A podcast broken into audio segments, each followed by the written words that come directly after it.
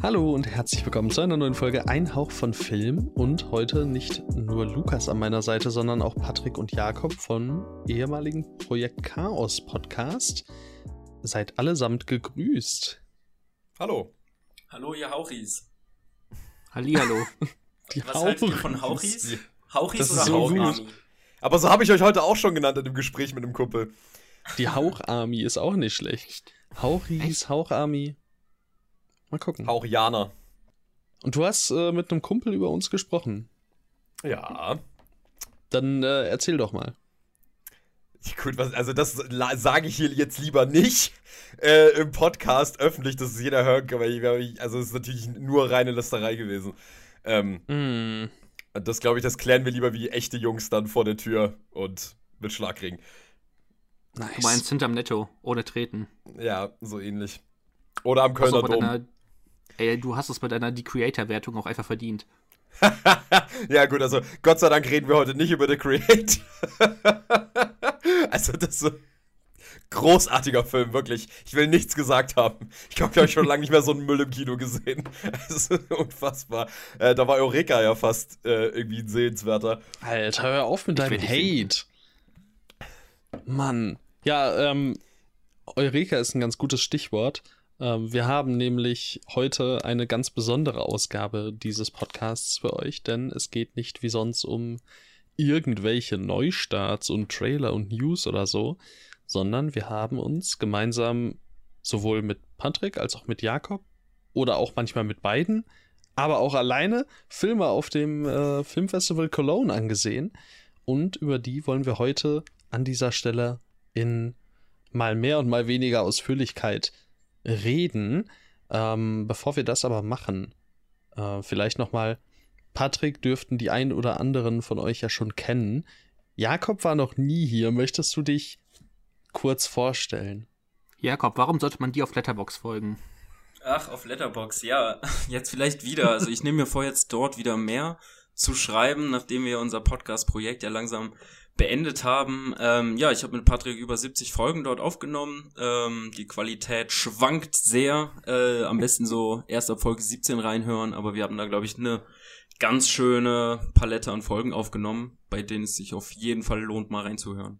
Das stimmt. Ja, macht das. Kann man auch zum Glück, weil es äh, ja Folgen sind, anders als bei uns, die immer nur über einen Film gehen oder sich um einen Film drehen, ähm, auch immer gerne dann anhören, wenn man den Film gesehen hat. Das ist zum Beispiel was, was ähm, bei mir in der Regel passiert. Äh, ich weiß gar nicht, wie das bei euch ist, weil ich letztens äh, bei einem anderen Podcast zu Gast war, beziehungsweise wenn die Folge rauskommt, dann war ich da immer noch nicht zu Gast, aber bald. ähm, und da haben wir auch kurz darüber gesprochen. Wie ist das bei euch? Hört ihr Podcasts zu expliziten Filmen oder schaut euch so In-Depth Reviews an zu Filmen, ähm, die ihr noch nicht gesehen habt? Oder äh, nehmt ihr davon eher Abstand? Oder hört ihr überhaupt Podcasts? Äh, nicht, nicht alle auf einmal, Freunde. Nicht alle auf einmal. Ja, nicht, also ich glaube, ich glaube, ich kann das sehr schnell beantworten. Also ich glaube, das war früher deutlich mehr. Also es war früher auf jeden Fall deutlich mehr, dass ich halt wirklich, also das also Podcasts hören, halt tatsächlich als eine extreme Weiterbildung einfach erfahren habe, wo es wirklich sich gelohnt hat für mich, das sehr intensiv auch zu hören und auch sehr viel dazugelernt habe. Also da sei natürlich der Katz-Podcast genannt, aber auch solche Sachen wie Projektion von Markus Stiggelegger und Sebastian Seidler. Das sind alles Sachen oder natürlich auch dann über YouTube-Videos, wie zum Beispiel eben auch äh, die Filmanalyse oder die zweite Produktion von Lukas Kurstedt. Das waren alles Sachen, die ich total gewinnbringend fand, aber es hat sich tatsächlich ähm, mit dem Podcasten selber auch irgendwie dann irgendwann so entwickelt, dass ich irgendwann gar keine Lust mehr hatte, Podcasts zu hören und im Regelfall ähm, wenn ich denn wirklich was zu einem Film hören wollte, was andere so geschrieben haben, dann habe ich es mir halt auf Letterbox durchgelesen. Aber ich mache das mittlerweile tatsächlich fast so gut wie gar nicht mehr, dass ich mir jetzt zu einem Film jetzt danach irgendwie noch einen Haufen Reviews angucke oder anhöre, sondern ich lese mir halt durch von ein paar Leuten, wo es mich halt interessiert, falls sie vor allem auch eine kontroverse Meinung dazu hatten. Ähm, aber ansonsten äh, gucke ich mir die Filme einfach an, bewerte die und gehe dann einfach weiter. Äh, weil es ist auch einfach ein riesiger Zeitaufwand, wenn man das bei jedem Film machen würde. Dementsprechend habe ich da ein bisschen Abstand von genommen. Also auch so eine Lustfrage. Bei jedem Film höre ich auf jeden Fall auch nicht den Podcast dazu danach. Ähm, es hängt dann schon irgendwie von Interesse ab. Also gerade bei den größeren Sachen schaue ich aber immer schön in meine in meinen Podcatcher, ob irgendwelche der unzähligen Filmpodcasts, die ich da abonniert habe, dazu eine Folge gemacht habe. Und dann beschäftige ich mich auf jeden Fall sehr gerne damit. Also ähm, ja, Kulturindustrie-Podcast, insgesamt die Projekte von Lukas Bawenschek kann ich da auf jeden Fall nur empfehlen, aber auch Vollbild, wo Patrick Wilinski sehr viel mitmacht ähm, und die Sachen, die Patrick gehört hat, eigentlich auch und natürlich den Hauch von Film Podcast, den kann man da natürlich auch noch mal in den Ring schmeißen. ähm, ah, ich finde es aber schon ähm, eher gewinnbringend, äh, eine detailliertere Analyse dazu anzuhören, als wenn man jetzt einfach nur ein paar Sätze darüber ablässt, ob der Film jetzt empfehlenswert oder nicht ist. Da ziehe ich meistens nicht so viel raus, außer es ist wieder äh, irgendwie ein Festivalbericht oder so. Also wenn jetzt gerade die Biennale läuft, höre ich da ganz gern mal rein, was sind die Filmnamen, die man sich so ein bisschen aufschreiben sollte. Bin aber auch immer sehr bemüht, äh, nicht zu lange äh, mich dann damit auseinanderzusetzen, weil ich am meisten Freude habe, wenn man gar nicht so viel weiß von den Filmen, von den großen Sachen, auf die ich mich dann freue. Ich wollte schon sagen, Jakob, wie willst du dich jetzt hier rausreden, dass mhm. das, was wir hier machen, dass du das nicht als äh, etwas appetitieren würdest, äh, dass du nicht anhörst? doch, doch. Also es muss ja immer ein Appetizer sein, aber es sollte halt nicht zu viel verraten. Also da finde ich, muss man irgendwo ein gutes Gleichgewicht finden. Und ja, gehen wir heute, glaube ich, auch so ein bisschen filmspezifisch an. Ähm, ihr arbeitet mit Timestamps, ne? Von daher wird wahrscheinlich vor genau, jedem Film ja. irgendwie kurz eine Info kommen wie viel Spoiler da man jetzt erwarten kann oder auch nicht. Genau, da, ähm, ich denke, da werde ich irgendwie eine kleine, eine kleine Info neben die Timestamps packen, wo wir mit Spoilern über den Film sprechen. Aber ich glaube, wir können uns in der Regel auch ähm, ja, von Film zu Film so ein bisschen dazu entscheiden, wann wir was machen. Und wenn wir uns irgendwann entscheiden, okay, hier, hier wollen wir jetzt nochmal einen kleinen Spoiler-Part eben machen, dann ist das auch kein Problem. Da äh, gucken wir einfach mal, wie das wird. Ähm, ja, genau. Du, du hast da eine ganz tolle Überleitung zu den Timestamps gebracht. Die gibt es natürlich in den Show Notes. Außerdem äh, kommt ihr da auch auf den Linktree. Also, falls ihr uns irgendwo folgen wollt, falls ihr aber auch Patrick oder Jakob oder so folgen wollt, dann äh, findet ihr das alles im Linktree jetzt quasi verlinkt für diese Folge. Und ähm, wenn es sonst noch Fragen gibt oder Anmerkungen oder Kritik oder Lob oder was auch immer, dann äh, gerne über Instagram oder über Letterboxd an uns. Und ich würde sagen, wir können dann jetzt gerne auch mit dem ersten Film reinstarten, oder? Sehr gerne.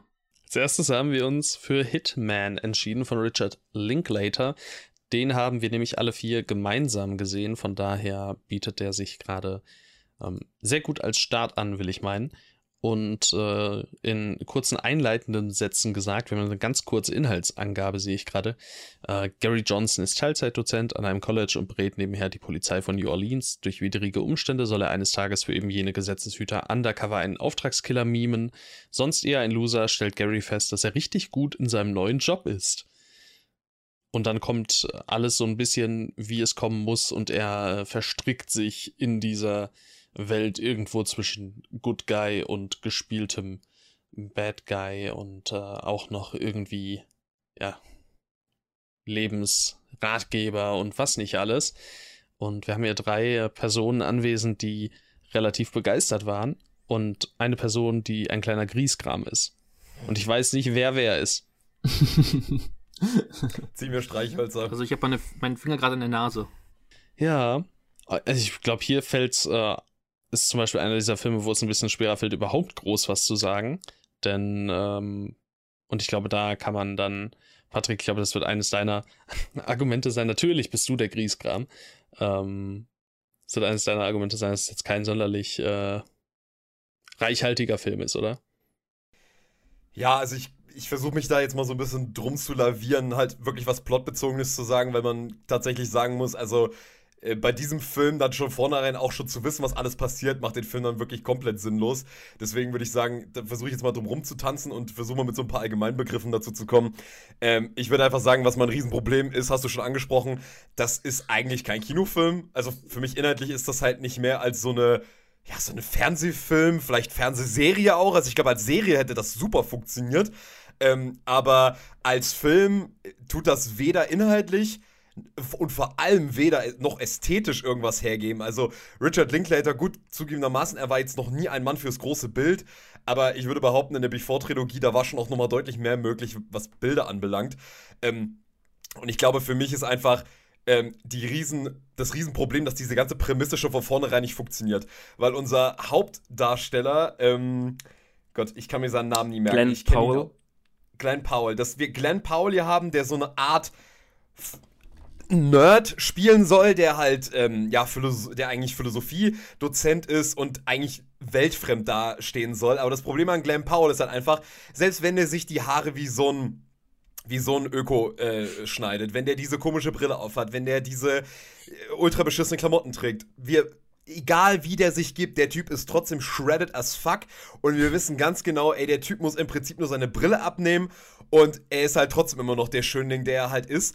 Und da funktioniert halt für mich allein diese ganze Witz von diesem Film nicht, dass das ja im Prinzip etwas ist, was dann eben abgebaut wird in seinem Charakter, dieses Nerdtum, wo ich mir so denke, das habe ich mir schon von vornherein nicht abgekauft, dass er einer ist, weil Glenn Powell einfach dafür nicht taugt, meiner Ansicht nach.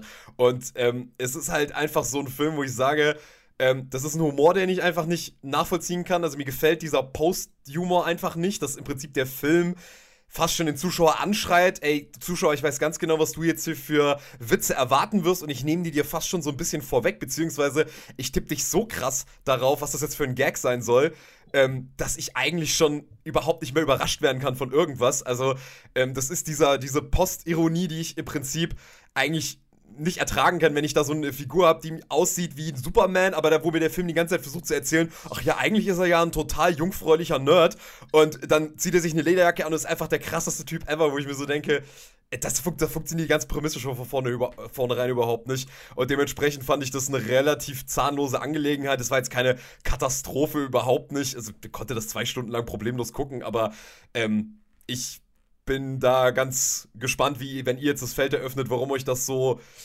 gut gefallen hat. Also für mich war es halt, für mich war es halt echt so, okay, ein Fernsehfilm, der jetzt halt zufällig mal im Kino gelandet ist, kann man gucken, aber hätte ich jetzt auch nicht sehen müssen. Und ich weiß auch ehrlich gesagt nicht, was das aus dem Filmfest verloren hat.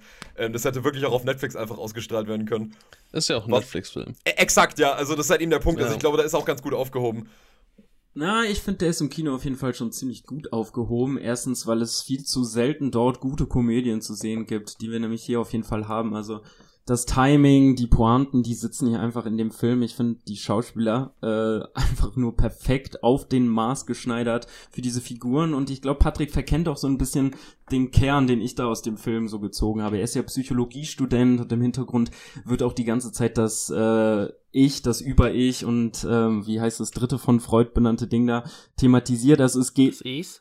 Das Ich, das S, S und das ja, genau, S. genau. Ähm, also es, es der Film erzählt viel darüber, äh, was ein Charakter ausmacht und entscheidet sich halt dafür, seine Figur am Anfang äh, eher schwächlich darstellen zu lassen. Natürlich, Patrick hat's gesagt, sobald er irgendwie die Brille auszieht, ähm, ist, soll's dann so vermittelt werden, als wär, sei er jetzt irgendwie super hot und alles, aber der Film sagt ja nicht nur, weil er die Brille auszieht, sondern weil er sich neu entwirft, weil er sich in den Figuren, die er sich selbst entwirft, verliert, weil er sich wirklich quasi einen neuen Charakter erschafft und in diesen aufgehen kann. Und mir gefällt das ziemlich gut, wenn ich nämlich einfach auch in den Alltag denke, wie man in verschiedenen sozialen Bereichen jeweils anders agiert, wenn man in einer anderen Sprache spricht, anders sich verhält oder andere Charakterzüge da zum Vorschein kommen, dann wird das äh, hier in diesem Film auf die Spitze getrieben und halt eine absolute Freiheit dadurch ermöglicht. Der erfindet sich neu, geht darin auf und erlebt dann aber darin ein verdammt gut geschriebenes Abenteuer. Ähm, hat mir sehr gut gefallen, auch dieser, dieser Ansatz, dieser Aspekt davon alleine. Und naja, die Verstrickungen sind so ein bisschen komödiantisch typisch. Da gibt's Verwechslungen, da gibt's frühere Begegnungen, die dann zuvorkommen. Da gibt's äh, eine Romanze, ähm, die vielleicht auch eher überraschend kommt, vielleicht aber auch ein bisschen erwartbar ist. Aber die Richtung, in die die dann geht, das kann man nicht vorwegsehen. Ähm, und das hat mir wahnsinnig viel Spaß gemacht. Das Kino hat unheimlich gelacht. Also es gab Szenenapplaus, vielleicht ein bisschen forciert, da die Ansagerin auch gesagt hat, dass der Film bereits auf anderen Festivals an gewissen Stellen Upload, Applaus geerntet hat. Aber ähm, also wir saßen allen lachend am Boden im Kino. Ähm, ja, mir hat das wahnsinnig viel Spaß gemacht. Auch wenn es jetzt nicht der intelligenteste Film von von allen ist, hat er doch absolut seine Daseinsberechtigung, auch vor allem im Kino. Ja, da hätte ich äh, tatsächlich auch jetzt noch ein paar Worte zu verloren oder verlieren wollen, denn das alles, was du aufgezählt hast und auch wie es ähm, eben doch seine, äh, seine, seine Elemente auf jeden Fall hat, die ähm, gut und vielleicht nicht, also die besonders gut und vielleicht nicht in jeder anderen Komödie oder so vorhanden sind, gerade äh, bezogen auf ähm, Ich über Ich und Es. Und äh, dieses ganze Verkleiden und in anderen Figuren wiedererkennen, okay, jetzt hatten wir es zuletzt vielleicht mit Dogman so ein klein wenig. Oder nicht nur ein klein wenig, es war auf jeden Fall Teil des Films. Aber ich äh, finde eben vor allem, gerade weil es keine unheimlich besondere, unheimlich kreative, mega einfallsreiche Handlung, Handlungsentwicklung ist, gerade weil man vieles davon schon mal gesehen hat oder schon mal ähnlich gesehen hat. Gerade deshalb finde ich es so bemerkenswert, wie oft ähm, Richard Linklater es hier dann eben doch schafft, äh, unheimlich, ja, einfach so unheimlich viel so gut auf den Punkt zu bringen, dass es eben trotzdem für so große Lacher sorgt und vor allem auch ein so großes Publikum, wie du schon sagtest, auch ähm, befriedigen und sehr gut unterhalten konnte. Ich sehe halt voll, das habe ich auch, glaube ich, direkt nach dem Kino, als wir so ein bisschen über den Film gequatscht haben, gesagt, ähm, ich sehe voll, dass wenn man den vielleicht ein zweites Mal sieht oder ein drittes Mal sieht, dass dann das eine oder andere vielleicht abfallen könnte, dass es dann nicht mehr so zündet wie beim ersten Mal. Ähm, aber gerade im Kino, wenn man vielleicht auch mitgerissen wird von den ganzen Leuten um einen herum, dann ähm, finde ich doch schon auch, äh, wie du auch eben sagtest, Jakob, dass das einer ist, den man im Kino sehr, sehr gerne gucken darf und äh, der allen voran halt einfach unheimlich gut zu unterhalten weiß, der dann noch ein, zwei äh, nette popkulturelle Referenzen mit reinbringt, ähm, die natürlich nicht fehlen dürfen in einer Komödie in den 2020ern, aber gerade äh, wenn wir an einen beliebten Horror-Thriller denken, ähm, eine, relativ ikonografische Figur, dann äh, hat auch die Glenn Powell sehr gut auf den Punkt gebracht. Und ähm, ja, auch mir hat Hitman sehr zugesagt. Ich finde, man merkt auch einfach, dass ähm, Glenn Powell für diesen Film so gelebt hat. So, er hat den mit Richard Linklater geschrieben, er hat den mitproduziert und ich glaube, die hatten einfach Spaß am Set und genau dieser Spaß hat sich äh, auf alle Menschen im Kino übertragen, nur nicht auf Patrick. Aber das ist ja auch in Ordnung. und ähm, Deswegen, wie Tim schon gesagt hat, der kann vielleicht beim zweiten Mal ein bisschen abnehmen, aber ich glaube, wenn man den, also ich, man darf, glaube ich, nicht einen Fehler machen und den alleine gucken, sondern äh, wenn man jemanden dabei hat, vielleicht, die man, also den man dem Film auch zeigen möchte, ähm, da gibt es dann schon echt einige Szenen, wo einfach, ja, wo man einfach ähm, lachen muss. Äh, es gibt eine ganz wundervolle Szene gegen Ende, da ist ja das Kino, ähm, also Szene gegen Ende, da ist das Kino komplett ausgerastet. Ähm, und auch ich fand diese Szene unfassbar stark. Das war so das, das Highlight und es hatte so einen unfassbaren, also so ein unfassbares Gefühl für Timing und es hat sich total kreativ angefühlt und das, ähm, ja, diese, diese Elemente hat Hitman immer, immer, immer, immer wieder und auch wenn er wahrscheinlich keinen großen Kinostart bekommen sollte, falls er überhaupt einen bekommt, was man wahrscheinlich relativ bezweifeln darf, da er ja von Netflix eingekauft ist und die machen ja Kino nur, wenn es nur, wenn es äh, irgendein Regisseur direkt fordert und ähm, ja, oder halt irgendwie Oscar-relevant, ne? Aber ich ja, glaube, das, das muss man bei Hitman jetzt auch nicht unbedingt erwarten, ne. Mir hat halt gefallen, wie die Idee, dass da eine Rolle gespielt wird, immer weiter zugespitzt wird. Also es ist wie so ein Witz, der nochmal und nochmal erzählt wird, aber bei Patrick hat er wohl an Wirkung verloren dadurch. Bei mir hat es sich aber immer nur weiter aufgebaut bis zu diesem grandiosen Finale. Es ist ja nicht nur, dass Glenn Powell eine Rolle spielt, mit denen er dann in den anderen Leuten in Interaktion tritt, sondern eigentlich spielen ja noch viel mehr Figuren in diesem Film eine Rolle. Und das Spannende ist, wie dann die Figuren gar nicht mehr sie selbst sind, aber auf andere Figuren treffen, die auch nicht mehr sie selbst sind. Also eine Rolle trifft auf eine andere gespielte Rolle und interagiert mit denen, die natürlich ganz andere Ziele haben und das widerspricht sich so wunderbar mit den eigentlichen Zielen der eigentlichen Figuren. Das äh, ja, die sorgt Verstrickung in diesem Film, ist echt cool. Genau, diese Verstrickung sorgt in dem Film einfach mehrfach für so abstruse wilde Momente, die mich sehr ähm, ja dann an so Filme wie von Martin McDonough erinnert haben, die immer auch eine, eine schwarzhumorige Spitze parat haben, die den Abgrund immer näher kommen lassen und das macht wahnsinnig Spaß. Das hat mir wirklich richtig gut gefallen. Aber ich glaube, McDonough ist an der Stelle ein ganz gutes Stichwort, warum mir Hitman einfach nicht viel gegeben hat. bei einem McDonough wissen wir ab den ersten drei Minuten, warum wir das hier gerade gucken. Also bei Brügge sehen und sterben, wir wissen nach drei Minuten, ähm, die zwei Killer sind hier gerade in Brügge. Colin Farrell hat ein kleines Kind umgebracht und es belastet ihn. Er ist suizidgefährdet und sein Kollege ähm, ist im Prinzip, also er will halt in Brügge sein und der andere Kollege will eigentlich da nur weg, weil er eben diese Schuld nicht verarbeiten kann. Und wir wissen sofort, hier ist Gravitas hinter der Geschichte. Und ich habe mich bei dieser Geschichte die ganze Zeit gefragt, warum soll mich das interessieren? Also ich meine, wenn wir jetzt auch schon bei Verwechslungskomödien und, und Performance sind, dann würde ich halt sagen, jetzt ohne irgendwie auf den Klassikern rumreiten zu wollen, also jetzt hier zu sagen, also man darf ja nur lachen bei diesen Regisseuren, aber ich sag's mal so, ich, ich habe jetzt vor kurzem erst Billy Wilders äh, 1, 2, 3 gesehen oder wenn ich solche Sachen angucke wie Ernst Lubitschs ähm, Sein oder nicht sein, also ich will ja, wie gesagt, jetzt nicht die Klassikerkeule schwingen, dass nur sowas irgendwie eine gute Komödie ist, aber ich, für mich war halt einfach das Problem, ich habe gesehen, was Hitman machen wollte, ich habe es verstanden und ich dachte mir aber so, das habe ich aber schon wirklich besser gesehen. Und das war eigentlich das Einzige, was, was für mich das Problem war, da in irgendeiner Weise Spaß zu haben. Ich dachte die ganze Zeit, das ist halt wirklich so, wenn überhaupt, ein Abklatsch von dem, was es sowieso schon gibt und schon wirklich hundertmal besser gemacht wurde. Aber was ich Richard Linklater wirklich sehr anrechne bei diesem Film, ähm, ist tatsächlich, dass er, glaube ich, auch so ein bisschen mit den Erwartungen des Publikums spielt, weil ich glaube, wer bei diesem Film am Ende da sitzt und im Prinzip applaudiert für das, was diese Charaktere da tun, da hat man, glaube ich, nicht so ganz hingeschaut, was Richard Linklater versucht eigentlich zu erzählen. Also auch diese Before-Trilogie ist ja keine Trilogie über die wunderbare, schöne Liebe, die man sich nicht entgehen lassen darf, sondern ja. auch diese Filme werden relativ schnell sehr, sehr bitter. Und ich glaube, auch dieser Film hat eine ganz bittere Komponente, weil wenn wir uns mal ganz genau seine Partnerin angucken, für die er halt eben sein Macho-Image aufsetzen muss. Also, wir dürfen nicht vergessen, der Typ muss sich eigentlich komplett entfremden von dem, wie er ist, damit er diese Frau haben kann. Und diese Frau erweist sich im Film mehrfach als nicht nur sehr unzuverlässig, sondern halt borderline psychopathisch, zumindest auf jeden Fall ähm, äußerst, äußerst äh, intrigant.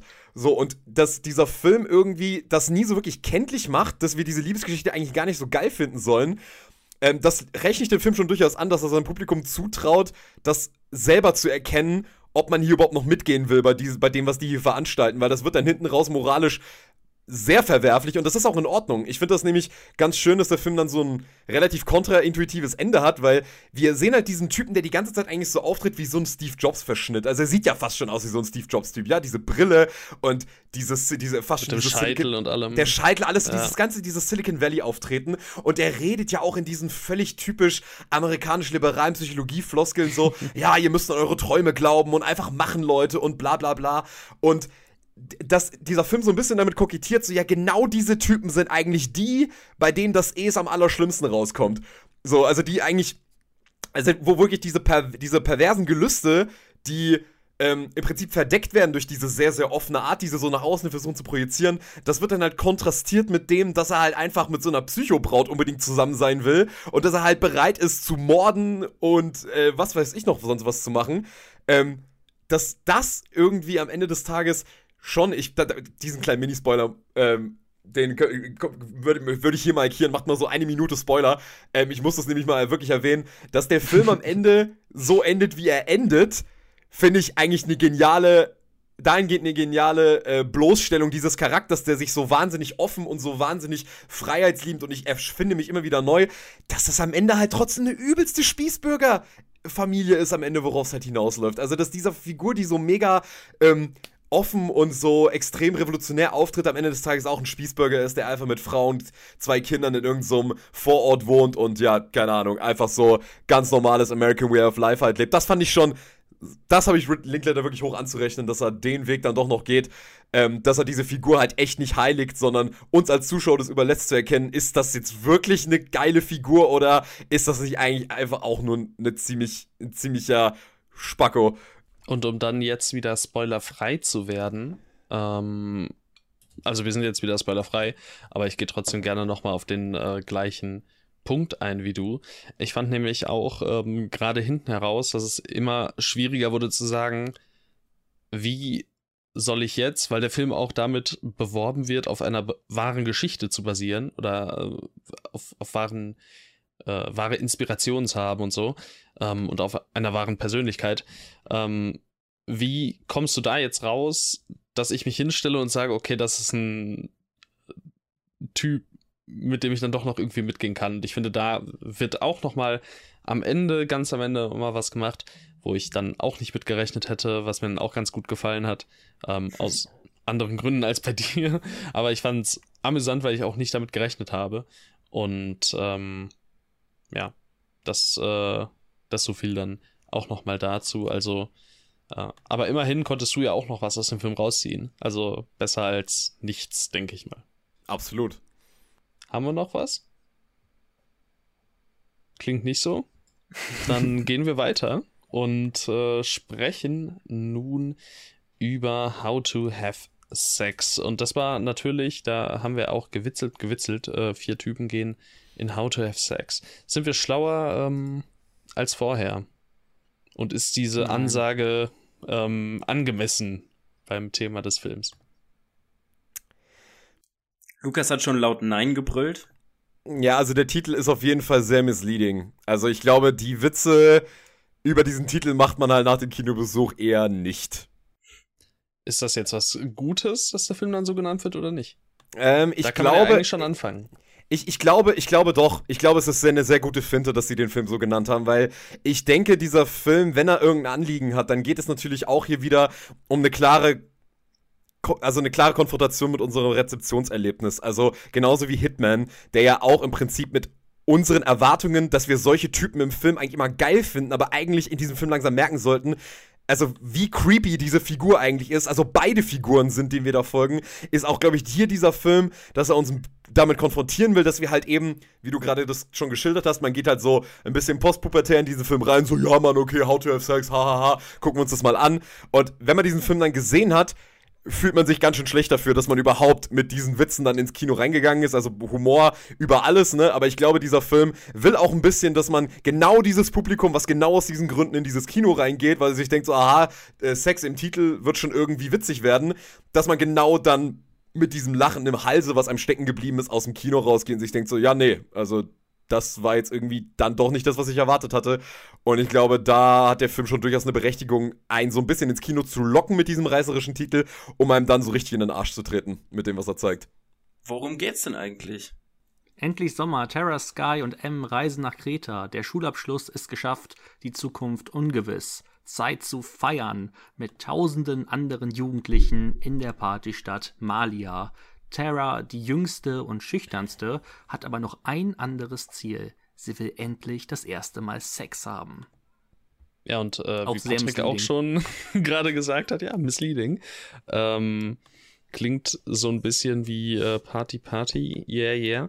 Und ähm, wir waren ja. Britische Beachbum. Britische Beachbum, ja, ja, weiß ich nicht. Ja, Beachbum war gut. Ähm, wir waren uns ja auch erst uneinig oder auch während, oder also unein, nicht uneinig, sondern unschlüssig, was wir genau von diesem Film halten. Und ähm, haben uns das, glaube ich, auch wahrscheinlich jeder während des Schauens das ein oder andere Mal gefragt. Ähm, und der Film muss sich zwangsläufig wohl dem Vergleich stellen. Ich habe ihn leider nicht unheimlich präsent. Ähm, aber wir waren ja gerade schon mit Beachbum bei Harmony Korine. Ähm, Spring Breakers äh, muss man wohl daneben stellen, oder?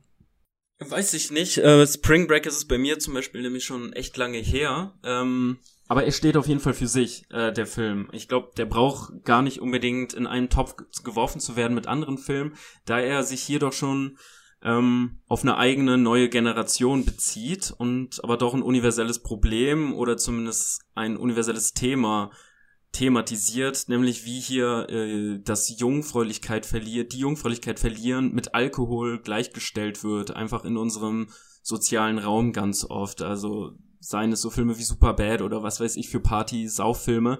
Immer geht's da irgendwie erst drum, sich volllaufen zu lassen, um dann einen Anschluss irgendwie den Mut zu finden, sich fallen zu lassen und da den ersten Schritt irgendwie zu wagen. Und der Film, ja, zeigt das mal von einer anderen Seite oder zeigt das mal von der kritischen Seite, dass es auch zuerst natürlich diese Partyatmosphäre ganz doll mitschwingt. Und da muss ich sagen, da tat ich mich unheimlich schwer, in den Film reinzukommen, weil der Film eben nicht so wie, wie Superbad oder andere Partyvertreter diesen, diesen Vibe, diesen Rausch ähm, sehr unterhaltsam gestaltet, sondern wirklich als Belastungsprobe inszeniert.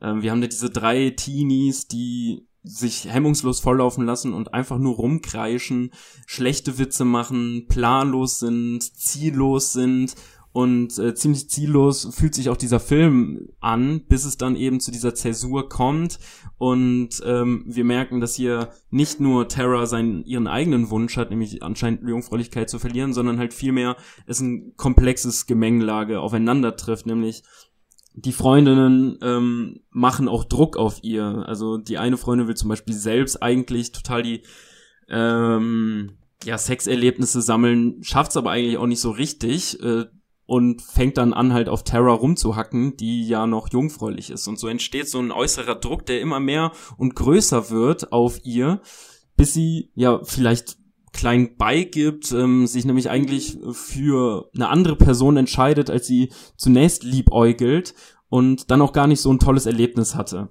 Und ab diesem Moment ist der Film auf jeden Fall ein ganz anderer als in der ersten Stunde, sag ich jetzt mal. Und da spürt man einen Bruch mit der Atmosphäre, mit auch mit den Bildern im Nachhinein.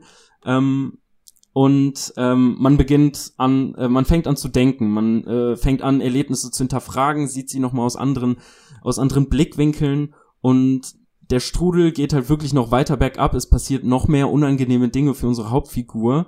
Und er ist da eben nicht so klar und lässt halt diese Zul Schuldzuschreibungen oder auch klare Opfer-Täter-Bilder so ein bisschen verschleiern oder zumindest nicht verschleiern, aber verleiht ihr eine Komplexität, die man halt selten sieht bei diesem Thema, wo es oft irgendwie ja dann doch recht recht äh, plakativ zugeht und man am Ende sagt ja und halt auch ähm, Thema Victim Blaming, Thema Consent ähm, von einer im Kino selten gesehenen Perspektive äh, erstrahlen lässt. Also mir hat das äh, im Nachhinein, umso länger ich auf den Film zurückblicke, umso besser immer gefallen. Also währenddessen irgendwie erstmal angestrengt, schwierig, aber im Gespräch danach kamen dann doch schnell Punkte auf, wo wir auch unterschiedliche Sachen wahrgenommen haben und man gemerkt hat, okay, hier ist ein spannender Kern, über den lohnt es sich auf jeden Fall noch länger nachzudenken. Ging euch das da denn auch so? Ich würde dir gerade äh, zustimmen, denn äh, ich mochte tatsächlich die erste Hälfte im Kinosaal selbst lieber als die zweite. Mhm. Ähm, ich mochte dieses, ja, zu zeigen, wie anstrengend eigentlich so ein Partyurlaub sein kann und wie schnell man dann irgendwie auch mit irgendwelchen Leuten rumhängt und dann vielleicht auch dort mit den falschen Leuten rumhängt aus ähm, bestimmten Gründen. Und ähm, dann die zweite Hälfte, wo dann Dinge passieren, ähm, die vielleicht nicht so nice sind. Ähm, da habe ich mir zuerst gedacht, hm, das hat man irgendwie alles, also das habe ich schon alles irgendwie anders gesehen, also in anderen Filmen und fand es dort irgendwie stärker und ähm, ja auch für mich einfach mitfühlender. Aber ähm, das Gespräch nachher mit euch hat auf jeden Fall mir noch einen anderen Blickwinkel auf den Film gezeigt.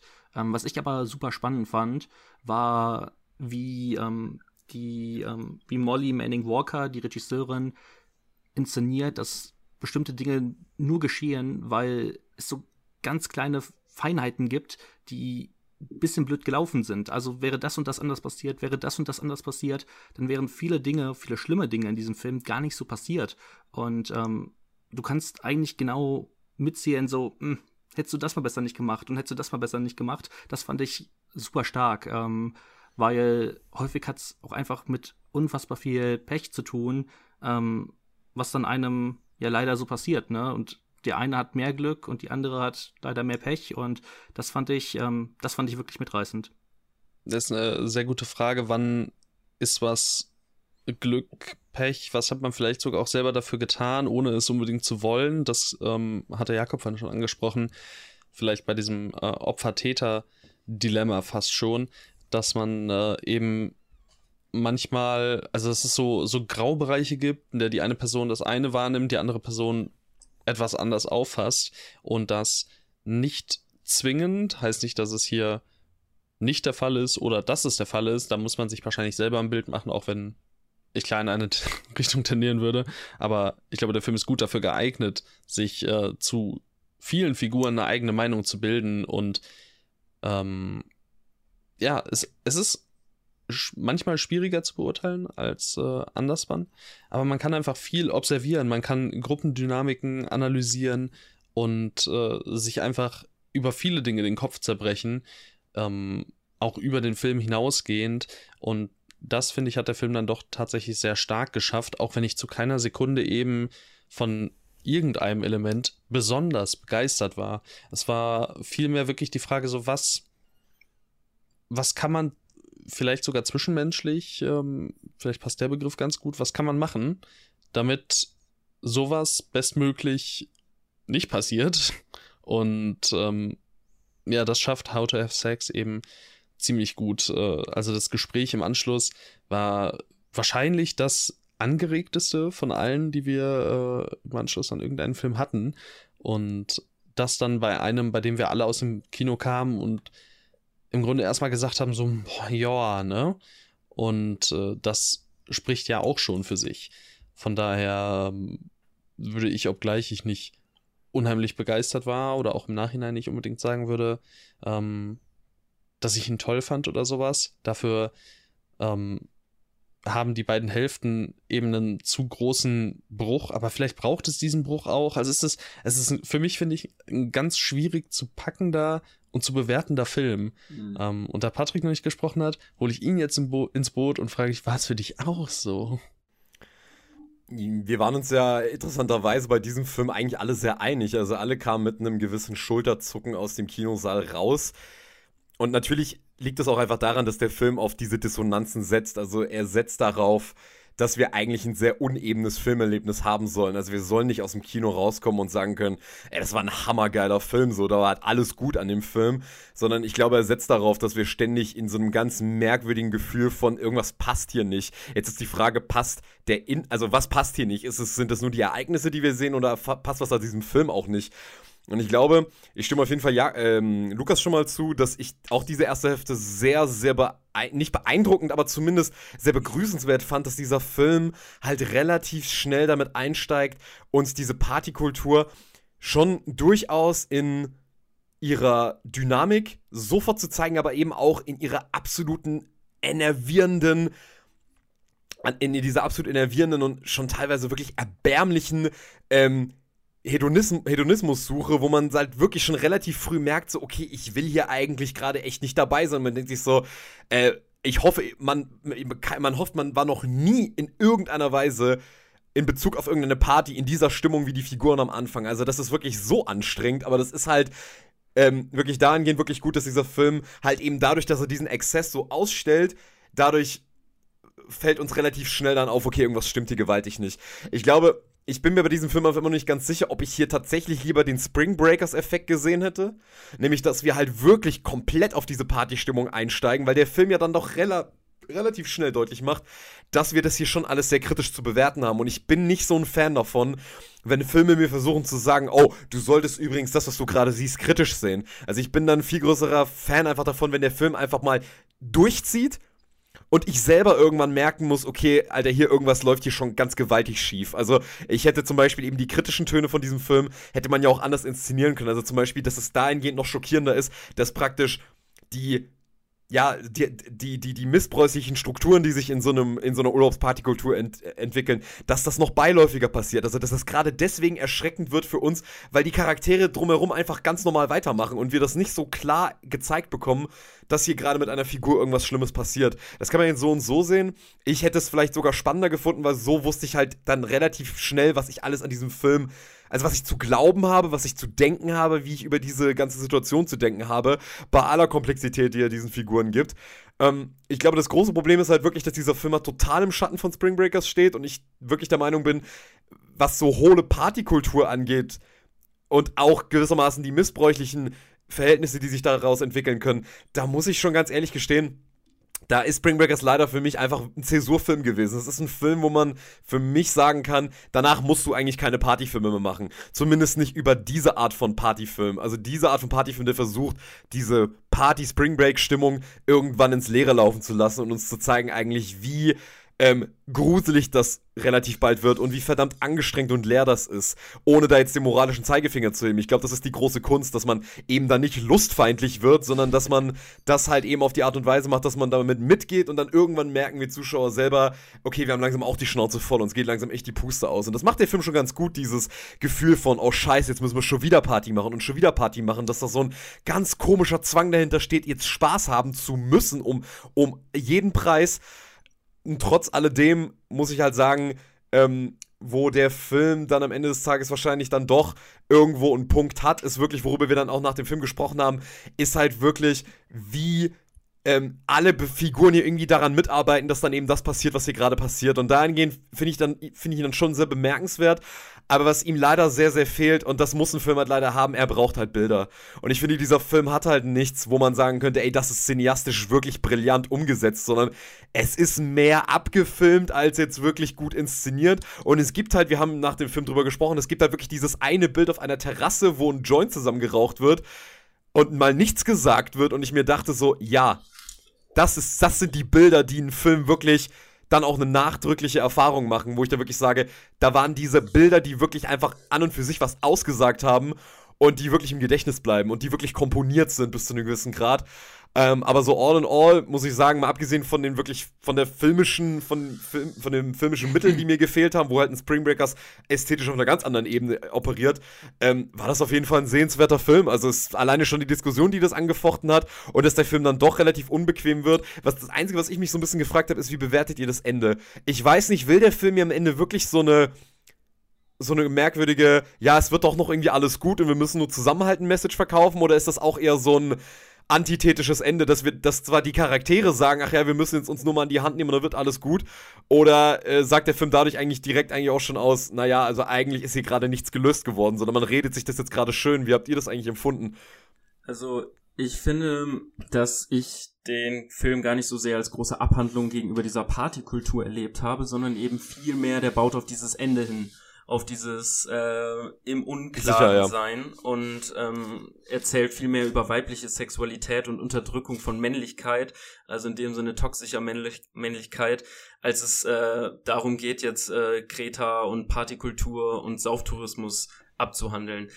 Ähm, der Film erzählt nämlich viel mehr über patriarchale Strukturen, wie schnell Missbräuche vertuscht werden oder an die Seite gedrängt werden oder ihre Dringlichkeit genommen werden, nämlich durch sozialen Druck, der aufgebaut wird, über ähm, ja, Situationen, die einen dann dazu bringen, vielleicht doch zu schweigen und ähm, lässt so, finde ich, ziemlich jene den, den, den Hate im Mund äh, erstummen, die immer sagen so, ja, äh, du hättest dich ja anders anziehen können dann, dann hätte das nicht passiert. Oder ja, du hättest ja nicht mitgehen müssen, dann wäre es ja nicht passiert. Und all diese ekligen Aussagen, die irgendwie ansatzweise Schuld in Richtung äh, der Frau lenken, die nimmt dieser Film einfach komplett und wirft sie gegen die Wand und lässt das hinterfragen und ist dahingehend auf jeden Fall in einem aufklärerischen Bereich unterwegs, aber ist auch einfach clever und äh, in dem Sinne komplex und einfach auch selten gesehen. Und ich glaube, er versucht da gar nicht unbedingt die absolute Party-Kulturkritik zu sein, sondern möchte halt viel mehr auf dieses Erlebnis, auf dieses Moment hinarbeiten. Und das hat mir dann doch, umso länger ich drüber nachgedacht hat, sehr gut gefallen. Und im Kino ging es einigen so, die haben das als sehr emotional empfunden, ähm, wenn es dann auch zu drastischeren Szenen kommt. Ähm, ich bin da allerdings, muss ich halt auch aus der privilegierten Rolle sprechen, nicht von betroffen, wie es sehr viele Frauen allerdings sind. Ähm, und deswegen, ja, können wir das, glaube ich, auch nie im Ansatz so intensiv wahrnehmen, wie dieser Film es aber tatsächlich schafft, seine Figuren ähm, darstellen zu lassen, ähm, falls ihr wisst, was ich meine. Und trotzdem, ja, kann man das wertschätzen und äh, ich sehe darin auf jeden Fall einen wichtigen Beitrag, auch äh, in Richtung Partyfilme, Partykulturfilme und ähm, da schwingt für mich genug Kritik mit, um ja das Ende jetzt aber nicht auseinander komplett nehmen zu wollen. Und ich glaube, das Gute ist ja auch, ähm, dass der schon einen Kinostart geplant hat. Also ich glaube, Anfang oder Mitte Dezember war das. Also, ähm, falls ihr jetzt euch denkt, boah, How to Have Sex klingt äh, sehr interessant, dann ähm, ja, solltet ihr den auf jeden Fall weiter den Blick behalten. Der wird wahrscheinlich nur sehr limitiert in irgendwelchen Programmkinos laufen. Aber ähm, ich glaube, dass wir jetzt eigentlich schon ganz gut beschrieben haben, was den dann doch ähm, ja sehr sehenswert macht und dass es vor allem auch wichtig ist, äh, über den zu sprechen, eben weil er dann, wo wir alle nicht richtig mitgerissen waren, ähm, genug Ebenen bietet, um darüber ausführlich zu diskutieren. Und das, also allein das schon ist natürlich eine ja, super Sache. Ich glaube, eine Sache muss man aber dringend nochmal betonen, also weil das Jakob eben gerade schon noch mal angesprochen hat.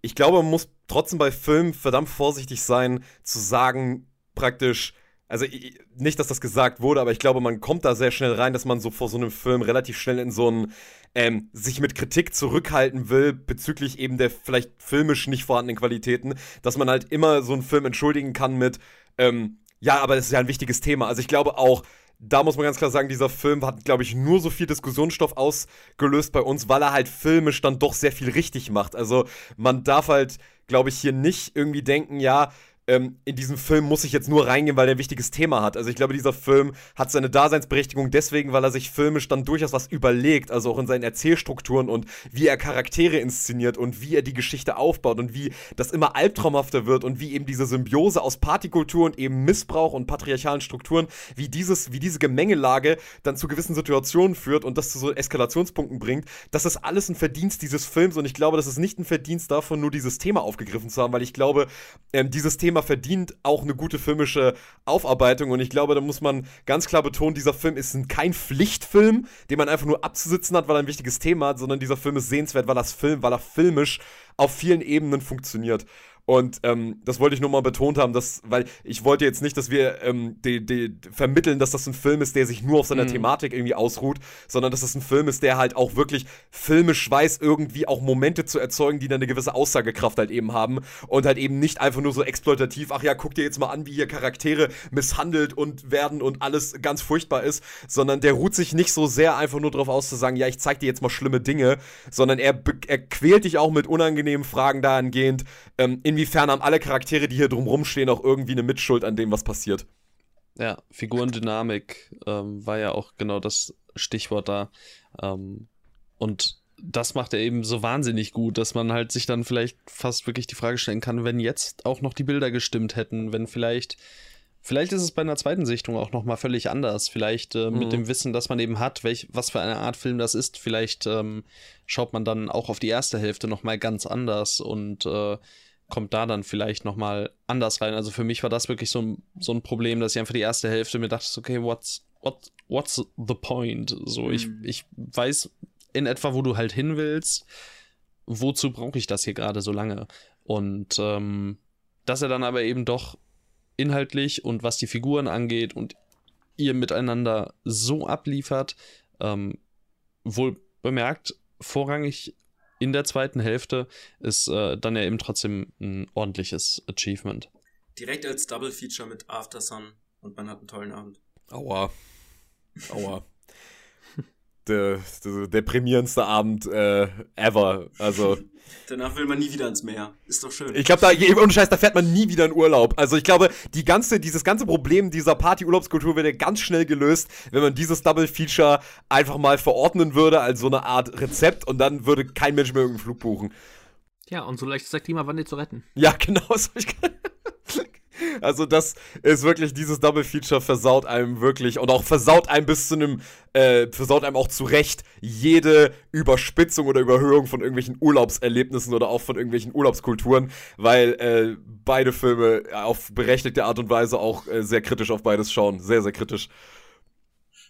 Aber gut, ein Film, der ebenfalls kritisch auf ein Thema schaut, ist äh, May December, wenn diese Überleitung für euch okay ist und nichts mehr zu How to Have Sex sagen wollt. Passt. äh, ich will nichts mehr zu sagen, aber die Überleitung war trotzdem nicht okay. Ähm, ja. Trotzdem haben wir diese Überleitung jetzt gewählt. Und ähm, Deal with it. Ja.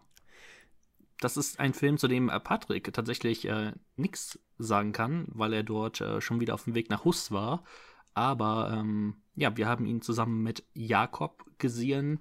May December ist der neue Film von Todd Haynes. Ähm, und er erscheint irgendwann, ich glaube, irgendwie 1. Dezember oder so auf Netflix. Und soll ich einfach mal schnell vorlesen, worum es geht, bevor wir gleich in die Diskussion starten? Do it, do it. Der Skandal ist vorbei. aber nicht vergessen. Vor 20 Jahren verließ Gracie, damals in ihren Mit-30ern, ihren Mann für den gerade einmal 13-jährigen Joe. Heute leben die beiden immer noch zusammen und ihre Geschichte soll verfil verfilmt werden. Die bekannte TV-Schauspielerin Elizabeth Barry soll die Hauptrolle übernehmen und taucht vielleicht etwas zu tief in das Leben des ungleichen Paares ein. Hier muss man auch erstmal einen Start finden, ne? Das ist auch äh, nicht unbedingt einfach. Dann ähm, habe ich mir jetzt dadurch, dass ich das Wort ergriffen habe, die Bürde auferlegt, so ein Scheiß. Ähm, Was ein Idiot. ja, aber wirklich, ne? Ähm, ich war, ich gehe mal ganz, ganz, ganz grob rein. Ich kenne nur einen einzigen Todd Haynes Film und war nicht so begeistert leider von Carol. Ähm, es war einfach nicht so ganz meine Art von Film, sodass ich zwar sehr gespannt war, gerade ob des Themas, aber auch nicht so richtig wusste, was mich erwartet. Und ich wurde erstmal sehr davon überrascht, äh, mit was für einem guten komödiantischen Timing dieser Film doch äh, gerade auch zu Beginn noch auskommt. Ähm, und in seiner etwas merkwürdigen, manchmal unpassend wirkenden Art der Inszenierung, gerade wenn es an, ähm, an bedrohliche Musik beispielsweise kommt oder äh, eine Kamera, die vielleicht mal eine Sekunde länger draufhält, als es äh, normalerweise in handelsüblichen Dramen der Fall ist, dann ähm, führt das erstmal zu einer Komik, die aber hinten heraus einen ganz bitteren Nachgeschmack erhält, so dass ich ähm, von May December doch sehr auch aus filmischer Perspektive beeindruckt wurde, womit ich auch nicht unbedingt in der Art gerechnet hätte. Ähm, thematisch natürlich schwierig. to say the least. Es ist irgendwie eine ganz komische Art von Humor, die man während des Films nicht so richtig greift. Sollte man sich nicht irgendwie mit dem ja, zugrunde liegenden Thema äh, auseinandergesetzt haben, dass Todd Haynes hier so ein bisschen parodiert, aufgreift, vielleicht mit einem müden Auge belächelt oder einfach nochmal Tribute gibt an so campy Filme aus den Nullerjahren, die sich äh, ja so reißerisch auf irgendwelche äh, Schlagzeilen pressen, Vorwürfe, hier Sexskandale, die dann filmisch aufgegriffen wird, ähm, richtet. Also das ist, glaube ich, irgendwie so eine filmische Bewegung, die hier persifliert wird, aufgegriffen wird und allerdings auch irgendwo perfektioniert wird, dadurch, dass es so übertrieben ist. Also wir haben einen viel zu dramatischen Score, wir haben ähm, so einen ganz campy, sketchy Art von Humor, wo dann plötzlich in die Kamera gezoomt wird und wo man sich fast schon fühlt, als wäre man hier gerade in einer Werbekampagne ähm, und das aber zu trotzdem so einem überdiepen Thema und ähm, ob es wirklich so deep ist, stellt der Film dann so ein bisschen in Frage oder macht es zum Ausgangspunkt seiner Diskussion. Denn diese äh, Schauspielerin Natalie Portman kommt ja in dieses System rein mit dem großen Gedanken, okay, ich will hier eine große Schauspielerin sein und möchte diesem Fall jetzt äh, genug Gravitas verleihen. Ich möchte eine perfekte Imitation von der äh, originalen Figur sein und äh, sucht die ganze Zeit, begibt sich in alle Ecken ihres Lebens, spricht mit allen Bekanntinnen, äh, Bekannten und Freundinnen, um herauszufinden, was macht diese Figur aus? Warum hat sie damals was mit einem Zwölfjährigen, mit einem Dreizehnjährigen angefangen? Ähm, und versucht immer mehr über diese Figur rauszufinden, um ihr irgendwie so ein psychologisches Profil zu erarbeiten, was sie dann wiederum in ihrem Film ähm, darstellen will. Und das ist schon ganz witzig gemacht, äh, weil man ja auch tatsächlich dann während des Films rätselt, was könnte die, die psychologische Ursache dafür sein, aber Todd Haynes ist da clever genug zu wissen, ja, so einfach ist es nicht oder so spannend ist es jetzt auch nicht, da irgendwie eine, eine gewisse Figur einfach so flach zu zeichnen und vielleicht ist auch nicht jeder Film, der irgendwie versucht, deep zu sein, mit einer großen Tiefe ausgestrahlt, sodass da sehr viel mediale Kritik auch mitschwingt in dem Film ähm, der ja äh, in 2015 verortet ist. Also auch schon wieder acht Jahre quasi zurückspielt. Also auch schon, ja, kann man auf die Zeit schon wieder mit einem ähm, nostalgischen Blick zurück äh. Also du hast ja gerade, ähm, Jakob, schon so ein bisschen diese Figur Elizabeth Barry von Natalie Portman gespielt, ähm, eingeführt und äh, gesagt, dass sie ja versucht, dieses ähm, psychologische Profil irgendwie von Julian Moores Figur zu ergründen. Ähm, Gerade da fand ich spannend, wie der Film so am Anfang fast schon so Bezüge hat von einem investigativen Journalismusfilm, der ähm, ja irgendwie herauszufinden versucht, wer ist das eigentlich? Und äh, sie als Schauspielerin versucht ja dann, weil sie halt eben ähm, die Figur von Julian Moore in einem Film verkörpern soll, ähm, immer weiter zu, also immer weiter zu ihr zu werden. Und darüber haben wir auch nochmal im Nachhinein gesprochen, ähm, dass das für mich auch auf, wie so eine Art ähm, Kritik auch am Method Acting wirkte, eben weil Julian, äh, weil Natalie Portmans Figur immer weiter versucht hat, wie ähm, Gracie zu sein und äh, später im Laufe des Filmes auch ihre Haare ähm, gleich trägt oder dieselben Kleider oder die gleichen Kleider trägt. Ähm, und das sind dann alles so Elemente gewesen, die ich unfassbar spannend fand. Und dazu treffen halt absolut zwei krasse Schauspielerinnen hier aufeinander. Natalie Portman, mhm. Julian Moore, die ähm, ja auch so eine ganz so eine ganz komische Ausstrahlung hat in diesem Film. Ähm, ich weiß gar nicht, wie man das genau beschreiben soll. Sie wirkt so, also fast schon wie in ihrer eigenen Welt. Und deswegen ähm, dann dieses Spiel zwischen ihrer Figur und der Figur von Natalie Portman, das fand ich ähm, wirklich mitreißend. Gerade ähm, in der Szene, die auch der Letterbox-Backdrop äh, ist, diese Szene, wo sich die Figur von Julian Moore anfängt zu schminken und die Figur von Natalie Portman sagt, hey, kannst du, kannst du es einfach an mir zeigen, dann merkt man schon wieder, ähm, ja, diese Figuren auch immer weiter zueinander verschwimmen. Und das war so ein Aspekt, den ich auch über die ganze, gesamte Laufzeit von zwei Stunden super äh, faszinierend fand. Was ich noch ähm, ganz interessant fand, weil ihr natürlich ähm, die, die große im Raum stehende Frage ist natürlich, kann sowas, also nicht darf das sein, sondern kann sowas überhaupt sein? Ähm, denn darf das sein, ist natürlich allein bei der Zustand, zu, beim Zusa Zustandekommen, also, ne, schwieriges Wort, beim Zustandekommen dieses Ganzen ähm, keine Frage. So, das darf, egal wie es auch über die kommenden Jahre oder Jahrzehnte mutmaßlich läuft, darf das zu, zu so einem Zeitpunkt auf gar keinen Fall zustande kommen. Äh, dann aber eben einen Blick darauf zu werfen, auch durch die Augen anderer Figuren, ähm, wie denn so der Eindruck von dieser Beziehung ist zu, zum, zum Zeitpunkt dieser ähm, Befragung quasi, zum Zeitpunkt des Films und was andere Personen vielleicht auch denken. Und da fällt nämlich auch einmal der Satz, ähm, äh, ich glaube, es war irgendwie, uh, they seem happy, what do I know? Und äh, das war was, was ich ziemlich interessant fand, denn kann sowas sein? Und das ist was, womit sich der Film gerade im späteren Verlauf auch noch auseinandersetzt, was an der Stelle, denke ich, dann, wenn er jetzt auch zeitnah läuft, noch nicht hier besprochen werden sollte. Vielleicht bietet sich das dann irgendwann später nochmal an, da vielleicht nochmal ein paar Worte zu, zu sagen. Aber was ich auf jeden Fall sagen muss, dass es auch das hier ein Film ist, der gut zum Nachdenken anregt, der viele verschiedene Perspektiven ähm, einnimmt, der verschiedene Wege geht, andeutet, dann doch eine andere Richtung mhm. einschlägt und bei dem es sehr, sehr schwer fällt, zu irgendeinem Zeitpunkt wirklich erahnen zu können, auf welcher Note der Film endet oder überhaupt, wie er jetzt weiter verläuft.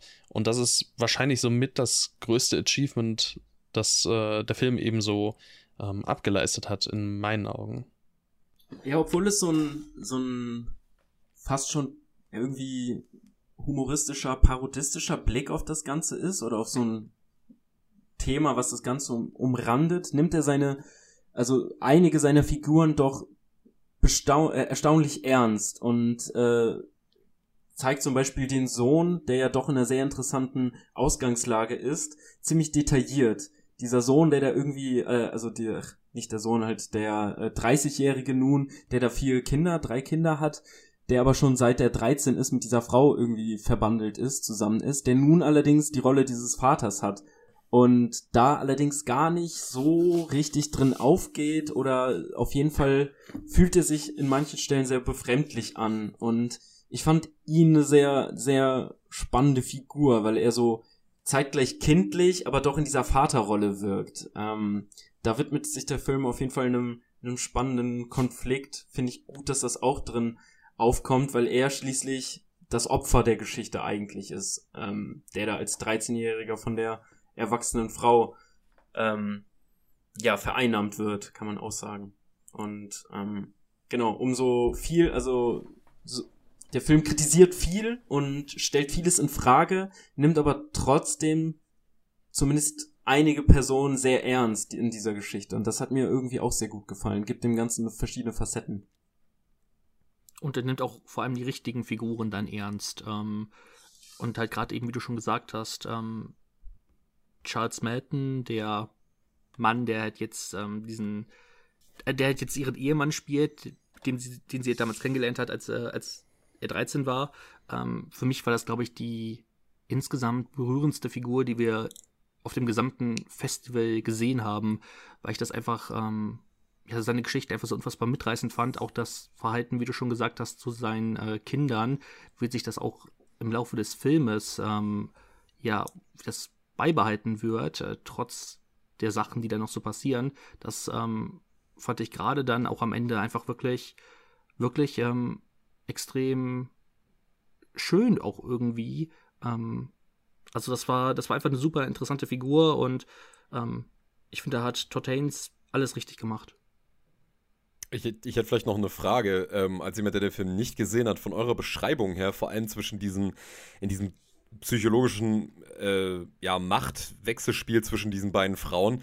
Äh, inwiefern würdet ihr das, oder kann man das vergleichen mit Ingmar Bergmanns Persona? Mm. das ist jetzt. Das klang irgendwie so. Ich habe Persona schon seit Ewigkeiten nicht mehr gesehen. Nee.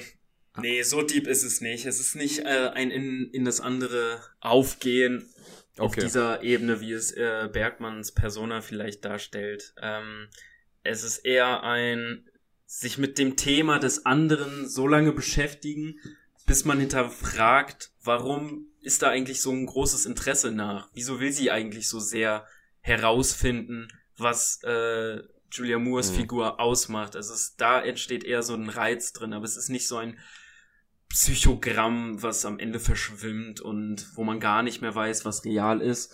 Ähm, mhm.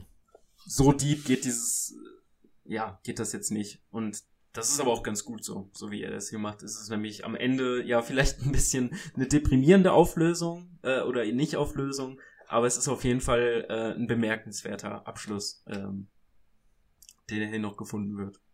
Hätte mich jetzt nur nicht gewundert, dass ähm, Todd Haynes mit solchen Referenzen arbeitet, weil schließlich ist er ähm, ein Regisseur, der das auch durchaus gerne mal gemacht hat. Also ich meine, äh, wenn ich jetzt an so einen Film denke, wie beispielsweise eben Far From Heaven, äh, oder Carol, beides Filme, die sehr an äh, Referenzen sind an beispielsweise Rainer Werner Fassbinder und Douglas Sirk, also die Melodramen von, beid, von den beiden Regisseuren.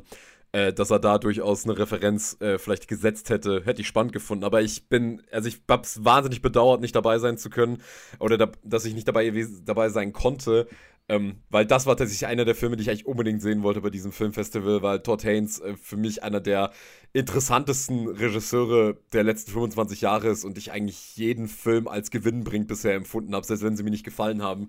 Und umso ähm, enttäuschter war ich, dass ich ihn nicht sehen konnte, aber ich werde ihn nachholen, sobald er im Kino läuft. Also wir drei geben auf jeden Fall eine Empfehlung raus. Das steht fest. Ab dem 1. Dezember auf Netflix. Ist notiert. Gut. Dann, ähm, Tim, wollen wir weitergehen? Wir können weitergehen, ja. Ich habe äh, vergessen, mich zu unmuten, hat er auch gesprochen, aber naja. Ach so. harte Zeiten, harte Zeiten. Moment, ich, aber wenn äh, du, aber Moment, wenn du was gesagt hast, wenn du was gesagt hast, dann ist es ja auf der Tonspur drauf, die du nochmal separat Nein, nein, ich habe mich an meinem Mischpult gemutet. nein, ähm, äh, das war aber Selber auch das Maul verboten. Nur, äh, es war auch wirklich nur ähm, als äh, Lukas meinte ab dem 1. Dezember, dass er dann ja wahrscheinlich eine Woche vorher doch nochmal im Kino laufen wird oder vielleicht zwei Wochen, dass wir dann vielleicht Glück haben, ähm, weil der wird ja sicherlich irgendwelche äh, Oscar-Ansprüche hegen. Da bin ich mir ja. relativ Gerade sicher. in der Kategorie Schauspiel ähm, wird auf jeden Fall da ja. mitgespielt. Das Drehbuch, denke ich mal, könnte ich mir vorstellen, zumindest äh, auch, dass er da ähm, für campaigned und sich das vielleicht wünscht. Doch, gut. Dann äh, kommen wir zum letzten Film, den wir gemeinsam mit dir gesehen haben. Jakob, du hast ja später noch einen Geheimfilm Also Geheimfilm in dem Sinne, dass äh, wir nicht wissen, was das zur Hölle ist. Geheime Film. es wurde in irgendeiner dunklen Kammer abgespielt, wo nur drei ja. Leute rein durften. Das ist Top Secret gewesen. Quasi ähm, Filmfestival Cologne Sneak Preview. Ähm, wir wollen jetzt noch kurz über, oder was heißt kurz? Also so, so lang wie äh, wir eben über ihn sprechen wollen. Wir wollen über Hirokazu Koreedas Monster sprechen. Und äh, Jakob, da hattest du vorhin gesagt, du möchtest einen kleinen Disclaimer loswerden.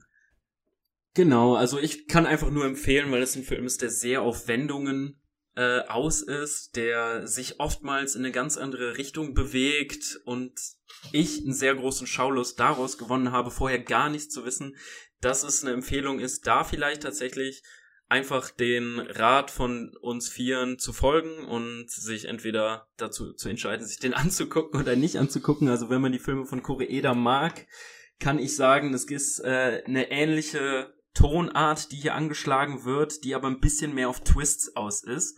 Und äh, wer sich da wirklich nicht überraschen, äh, wer sich wirklich komplett überraschen lassen will, wird die beste Filmerfahrung äh, haben. Deswegen würde ich sagen, ja, ähm, also es war mein Highlight auf dem Festival, sollte man sich angesehen haben. Und äh, wir werden nicht viel spoilern jetzt, aber genau, ich kann einfach nur empfehlen, guckt euch den an, ohne irgendwas zu wissen, dann macht es am meisten Spaß. Ja, also ihr habt jetzt die Erlaubnis, äh, falls ihr Monster ohnehin schauen wollt, ähm, an späterer Stelle, wenn ihr den Film gesehen habt, zurückzukommen und dann zu hören, was wir so zu sagen haben, ähm, falls euch das nicht so wichtig ist, dass ihr überhaupt nichts wisst, dann dürft ihr natürlich gerne weiterhören. Wir halten uns trotzdem relativ bedeckt. Ähm, die Inhaltswiedergabe, Lukas, kann man die dann trotzdem so vorlesen? Also wir müssen wahrscheinlich auf die Aspekte ohnehin zu sprechen kommen, oder? Ja, die würde ich einfach so vorlesen. Also würde ich, also ich kann es machen oder du kannst es machen. Ich mach das mal, ich mach das mal. Du hast gerade so viel gesprochen. Ist ja, ist ja auch schwierig für dich. Hat Herr Hori seinen Schüler Minato geohrfeigt oder war es vielmehr so, dass Minato seinen Mitschüler Eri misshandelt hat? Nichts ist, wie es zunächst scheint, im neuesten Film von Hirokazu Koreeda. Der japanische Meister des nuancierten Dramas erzählt seine Geschichte über Mobbing, Homophobie und Autoritätshörigkeit aus drei verschiedenen Perspektiven, die erst zusammen die Wahrheit offenbaren. Und ähm, wenn, Jakob, für dich der Film das Highlight des Festivals war, möchtest du vielleicht ähm, das Wort zunächst übernehmen? Ähm, ja, also mir hat er wirklich äh, sehr gut gefallen. Ich war hin und weg und gerade das Ende hat mich komplett umgehauen, aber das hatte sich erarbeitet. Dadurch, dass man wirklich wirklich nochmal ähm, dreimal in eine verschiedene Richtung gelenkt wird, was denn diese eigentliche Geschichte jetzt soll. Wir beginnen nämlich bei dem Sohn, ähm, jetzt habe ich den Namen vergessen, er hat, auch, er hat aber auch merkwürdigerweise irgendwie zwei, zwei verschiedene Namen, genau, er heißt Minato, wird aber auch irgendwie ähm, von seinem Lehrer dann immer anders genannt, das fand ich ein bisschen verwirrend. Genau, äh, Vielleicht Minato, Nachname? Das, das, äh, vielleicht ja, ist das, das ein Ding sein. Da? Auf jeden Fall ist seine Mutter alleinerziehend und sie wird nicht so richtig schlau aus ihm, weil er sich in kürzester Zeit nochmal weirder verhält, als er es wahrscheinlich sonst getan hat. Er stellt ganz komische Fragen. Ähm, ganz am Anfang ähm, ist da so ein bisschen der Title Drop. Ähm, er fragt nämlich, was ist, wenn ein Mensch ein Schweinehirn hat? Ist der dann noch ein Mensch oder ist er ein Monster? Und sie weiß damit nicht so richtig was anzufangen, aber dieses weirde Verhalten, dieses leicht suspekte vom Sohn, äh, ja, zeigt sich dann in immer komischeren, krasseren Aktionen, das bis hin zu Kindsdepression und selbstgefährdendes Verhalten führt so dass der Ton erstmal wirklich arg deprimierend gesetzt ist, weil die Mutter weiß einfach nicht, was ist mit diesem Jungen, was ist mit diesem Jungen geschehen, der sonst so fröhlich war, so gerne gespielt hat, dass er jetzt plötzlich so abgrundtief am Boden ist und dann quasi erst am Ende des ersten Drittels ähm, fällt der Name, ja, da ist der Lehrer und der hat wohl irgendwas Komisches gemacht. Ähm, von daher würde ich auch gar nicht viel mehr als, als ähm, diese Ausgangslage vorwegnehmen. Denn, ähm, ja, dann sehen wir die Geschichte von der, von der anderen Richtung. Also wir, ich habe jetzt ja nicht viel von der Geschichte erzählt, aber wir sehen es diesmal aus einer anderen Perspektive. Eine ähnliche ähm, Ausgangslage wie bei Rashomon. Ein Fall von mehreren Richtungen wird aufgerollt und wir nähern uns facettenreich immer dem eigentlichen Kern, das bei Koreeda jetzt nicht sehr überraschend äh, ist, wenn man ähm, ein paar Filme von ihm gesehen hat, aber es ist genauso wenig überraschend, dass es mal wieder super emotional und äh, super nuanciert, super humanistisch und einfach wunderschön ist. Also Koreeda lässt hier wirklich die Welt untergehen für die Freundschaft. Er blutet vor Liebe. Dieser Film macht abgrundtief Spaß in den letzten Bildern, ist einfach nur noch die pure Glückseligkeit, die ich da im Kino verspürt habe, muss ich wirklich so sagen. Ähm, und das halt vielleicht, weil er so dramatisch, so düster, so böse ist, wie er zuvor noch nie war. Also Selbstmord steht im Raum, ähm, Misshandlung von Kindern, äh, da ist ein Haus abgefackelt und man weiß nicht, wer es war. Ähm, also viele kleine Mysterien, die sich aufrollen, die sich äh, aus der verschiedenen Perspektive dann wieder zu neuen Mysterien führen. Man fragt sich, was ist jetzt eigentlich der Kern? Und dann äh, holt uns Koreeda wirklich mit einem Schlag wieder in die Realität zurück und zeigt uns, was das eigentliche Thema dieses Films ist, über das auch zu diskutieren ist, denn es ist nicht so eindeutig lesbar, wie es vielleicht von manchen ähm, KritikerInnen benannt wird, denn ich sehe da gar nicht so ein so ein festes Thema am Ende, sondern eher was ähm, offeneres. Äh, ja, aber ich war äh, schlichtweg begeistert und in Liebe für das, diesen Film. Ähm, eines der Stichworte sein, die auch in der Inhaltswiedergabe gefallen sind? Oder nicht? Da okay, dann ist zugehört, um nicht zu spoilern. nee, keine Ahnung, okay. weiß ich gerade nicht mehr. Nee, dann alles gut. Ähm, das was, äh, war zumindest was, was mich jetzt im ersten Moment so ein äh, klein wenig ähm, stutzig gemacht hat, zumindest in der Art der Benennung. Jedenfalls, ähm, ja, muss ich, ich kann ja jetzt zwischenzeitig ähm, ich kann ja den Griesgram auf einer äh, trotzdem noch positiven Ebene spielen. Denn ich war leider nicht so ganz so sehr begeistert wie du und das kann ich schon vorwegnehmen, auch Lukas. Ähm, ich mochte Broker von Hirokazu Koreeda unheimlich gerne. Das war mein zweiter damals nach Maborosi. Mir fehlt noch Shoplifters zum Beispiel und natürlich der ganze Rest. Aber Broker mochte ich sehr, sehr gerne und äh, war deshalb auch sehr gespannt auf Monster, aber auch so ein bisschen äh, vorsichtig, weil ich ähm, ja bei dem Thema eben schon mir gedacht habe, okay, das könnte schon auch heavy werden. Also da ist ja gerade auch ähm, aus Asien, aus Korea und so ähm, schon der ein oder andere sehr ähm, schonungslose Film entstanden. Und äh, dann ja, gestaltete sich das alles in allem nicht so schlimm, wie ich es mir fast schon ausgemalt habe. Vielleicht könnte da aber auch einer der Gründe dafür sein, dass dem nicht so war, dass ich ein wirklich großes Problem hatte und das war ähm, das wunderbare Schlagwort äh, Suspension of Disbelief.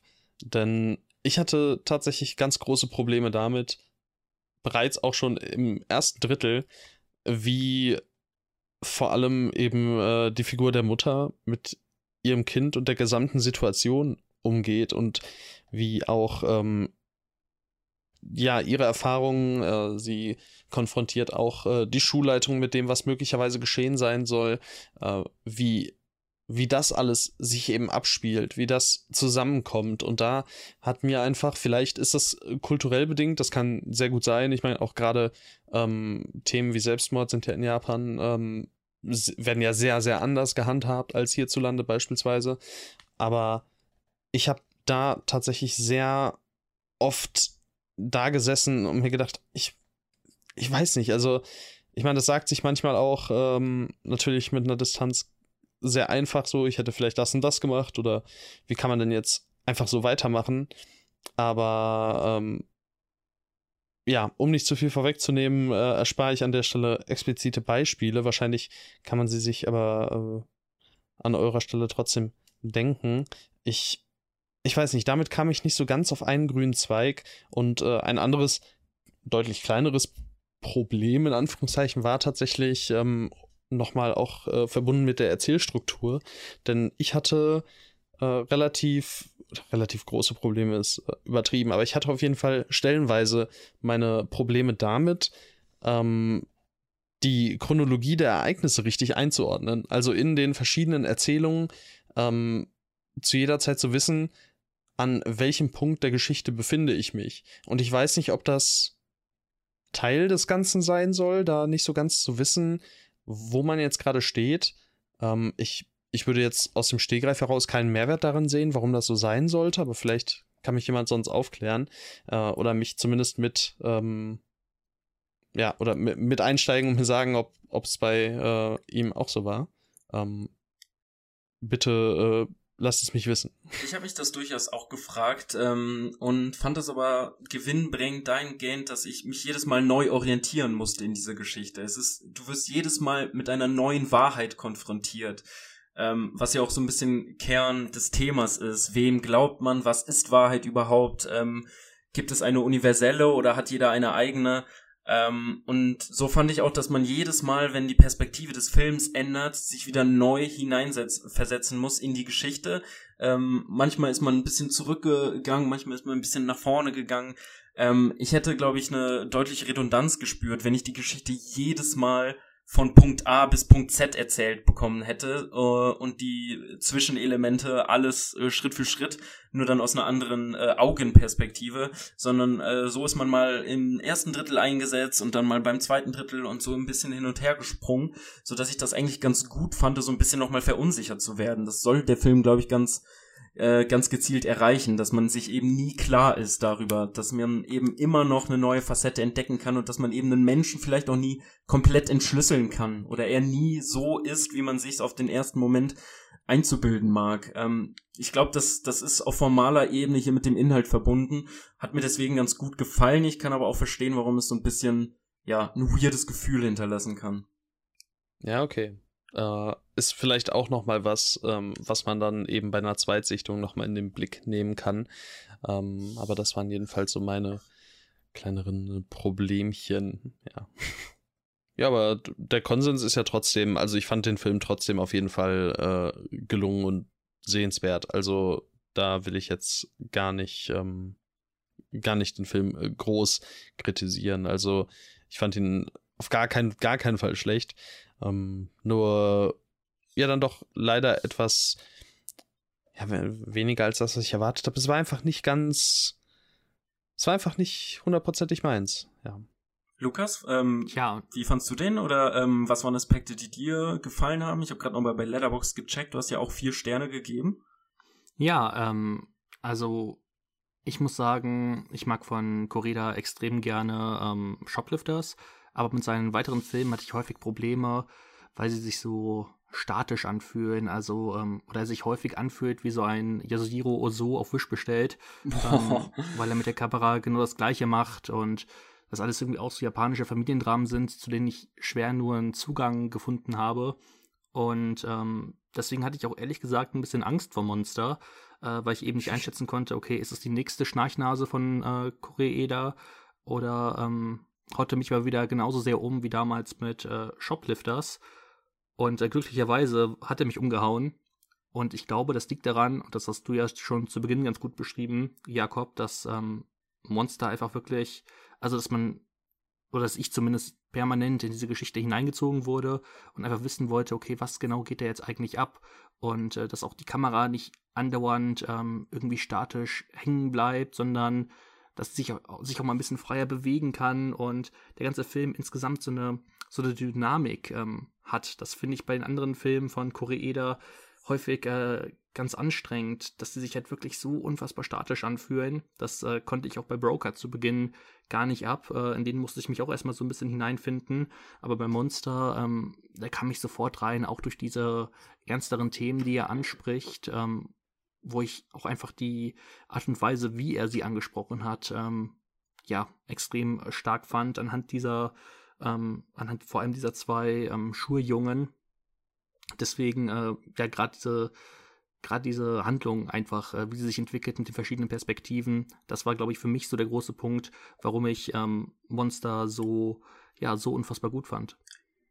Ich fand Koreeda war noch nie so bildstark wie in dem Film. Vielleicht liegt es ein bisschen daran, er hat nicht das Drehbuch selber geschrieben. Ich bild mir ein, jetzt daraus zu lesen zu können, dass er sich noch mehr darauf konzentriert hat, diese Geschichte zu bebildern. Denn was, das, was Patrick so ein bisschen vermisst hat äh, auf dem Filmfestival, die großen Bilder, von denen kriegt man hier wirklich massig äh, welche präsentiert. Ähm, die, diese japanische Landschaft wird einfach so traumhaft inszeniert.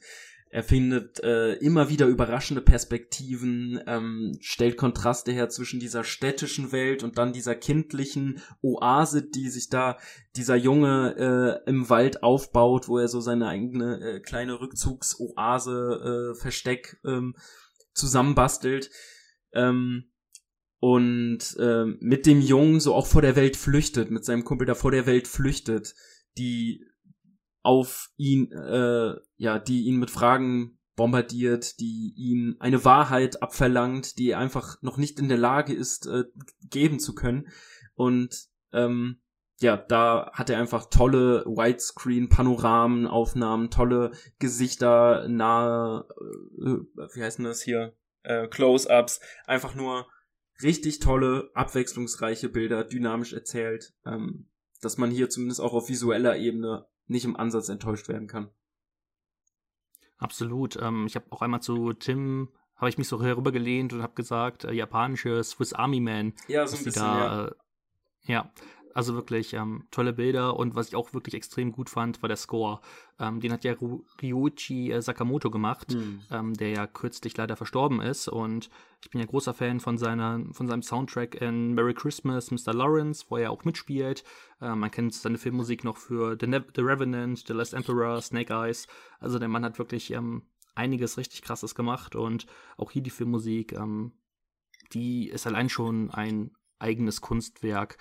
Ähm, Gerade dann am Ende, das ist, ähm, er ist einfach, also unterstützt einfach perfekt diese die Stimmung, die dieser Film einfach transportieren möchte. Und äh, er hat auch mich dann zu, dazu nochmal gebracht, mehr hineinzufinden. Mhm. Ich habe so ein bisschen Angst, dass es ein One-Trick-Pony ist, eben weil es ein Film ist, der mich durch seine wendungsreiche Erzählperspektive so in den Bann gezogen hat, der mich immer wieder neu fragen lassen hat, ähm, was passiert hier eigentlich äh, am Ende aber doch eine äh, ja recht recht klare Schluss. Ne, das ist schwierig. Ähm, auf jeden Fall, er, er, er funktioniert viel über die Wendungen, über die Twists und über das sich neu situieren. Deswegen weiß ich nicht, wie hoch das Rewatch-Potenzial ist bei dem Film. Da bin ich so ein bisschen am Hadern. Ähm, andererseits habe ich ja schon die Bilder angesprochen und jetzt von dir der Soundtrack, der dürfte auf jeden Fall dafür sorgen, dass es trotzdem noch ein gutes Filmerlebnis ist. Aber ich weiß nicht, ob es so ein Ding ist, das beim zweiten Mal schauen noch genauso stark kickt, wie es jetzt beim ersten Mal getan hat. Das weiß ich auch nicht. Da hilft dann wohl nur eine zweite Sichtung. Ja, wenn der ins Kino so kommt, da renne ich aber, da renne ich aber sofort wieder rein. Auf jeden Fall. Ach, ich denke schon. Also mit früher oder später bestimmt. Broker hatten wir ja auch. Ich meine, gut, da war auch Song Kang Ho mit dabei, aber ich denke mal mittlerweile das Publikum ist ja mittlerweile auch da. Also ich denke schon, dass ja. der hier. So. Also der wird auf jeden Fall, auf jeden Fall irgendeine Art der Verwertung kriegen. Ja, selbst Shoplifters konnte ich schon im Kino sehen, ich glaube 2017. Also der Name ist hier echt inzwischen angekommen und zieht, glaube ich, auch immer wieder Leute ins Kino. Ja, mich ja zuletzt bei Broker auch. Ja, wunderbar. Alles richtig gemacht. Der lief ja auch auf dem Filmfestival Cologne. Ähm, Stimmt. Letztes Jahr. Genau, ich würde mal zu dem nächsten Film kommen. Ich habe jetzt keine Inhaltsangabe vorbereitet, aber äh, das war so mein Double Feature. Ich saß noch Tränen überströmt in dem Sitz beim Abspann von Monster und bin dann äh, losgesprintet, um den nächsten Anschlussfilm zu sehen, der nämlich wirklich zeitgleich mit dem Ende von Monster ist äh, Lost in the Night gestartet. Einen mexikanischen Film, ähm, den ich äh, mit mexikanischen Freunden angeguckt habe was immer so ein bisschen ein interessantes Erlebnis ist, äh, weil da viel Kulturelles vorausgesetzt wird, was für mich gar nicht unbedingt so bekannt ist.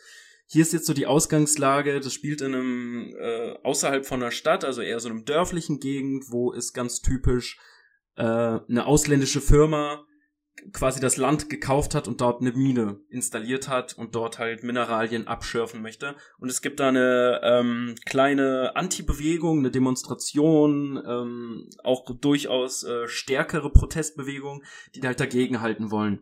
Unter anderem die Mutter der Hauptfigur von unserem Film. Ähm, ich muss jetzt nochmal den Namen nachschlagen, wie der Typ heißt. Äh, Juan Daniel Garcia ist da die Hauptrolle. Den kennt man unter anderem vielleicht von dem Netflix-Film ähm, Iano Estoy Aquí heißt der im Original. Äh, ich glaube, I wasn't longer home oder so. Ähm, also ist ein, ist, ein, ist ein cooler Typ und er ist die Hauptrolle und seine Mutter, diese Protestantin, verschwindet. Die ist plötzlich einfach weg und es ist im Raum, dass da natürlich irgendwie, ja, eine mafiöse artige Struktur hintersteht ähm, und er begibt sich auf die Suche, um herauszufinden, was ist hier eigentlich vorgefallen und trifft äh, in einem ähm, Krankenhaus auf einem Typen, der auch diese Protestbegegnung angehört hat und ähm, er ist aber total verbrannt, ähm, kann nicht mehr reden und gibt ihm nur einen Hinweis, einen örtlichen Hinweis. Dort äh, begibt er sich jetzt und äh, trifft dann da auf eine auf eine reiche Familie, die da lebt die Tochter ist irgendwie so ein Instagram-Girl. Man kennt die Schauspielerin aus Elite, dieser Netflix-Serie.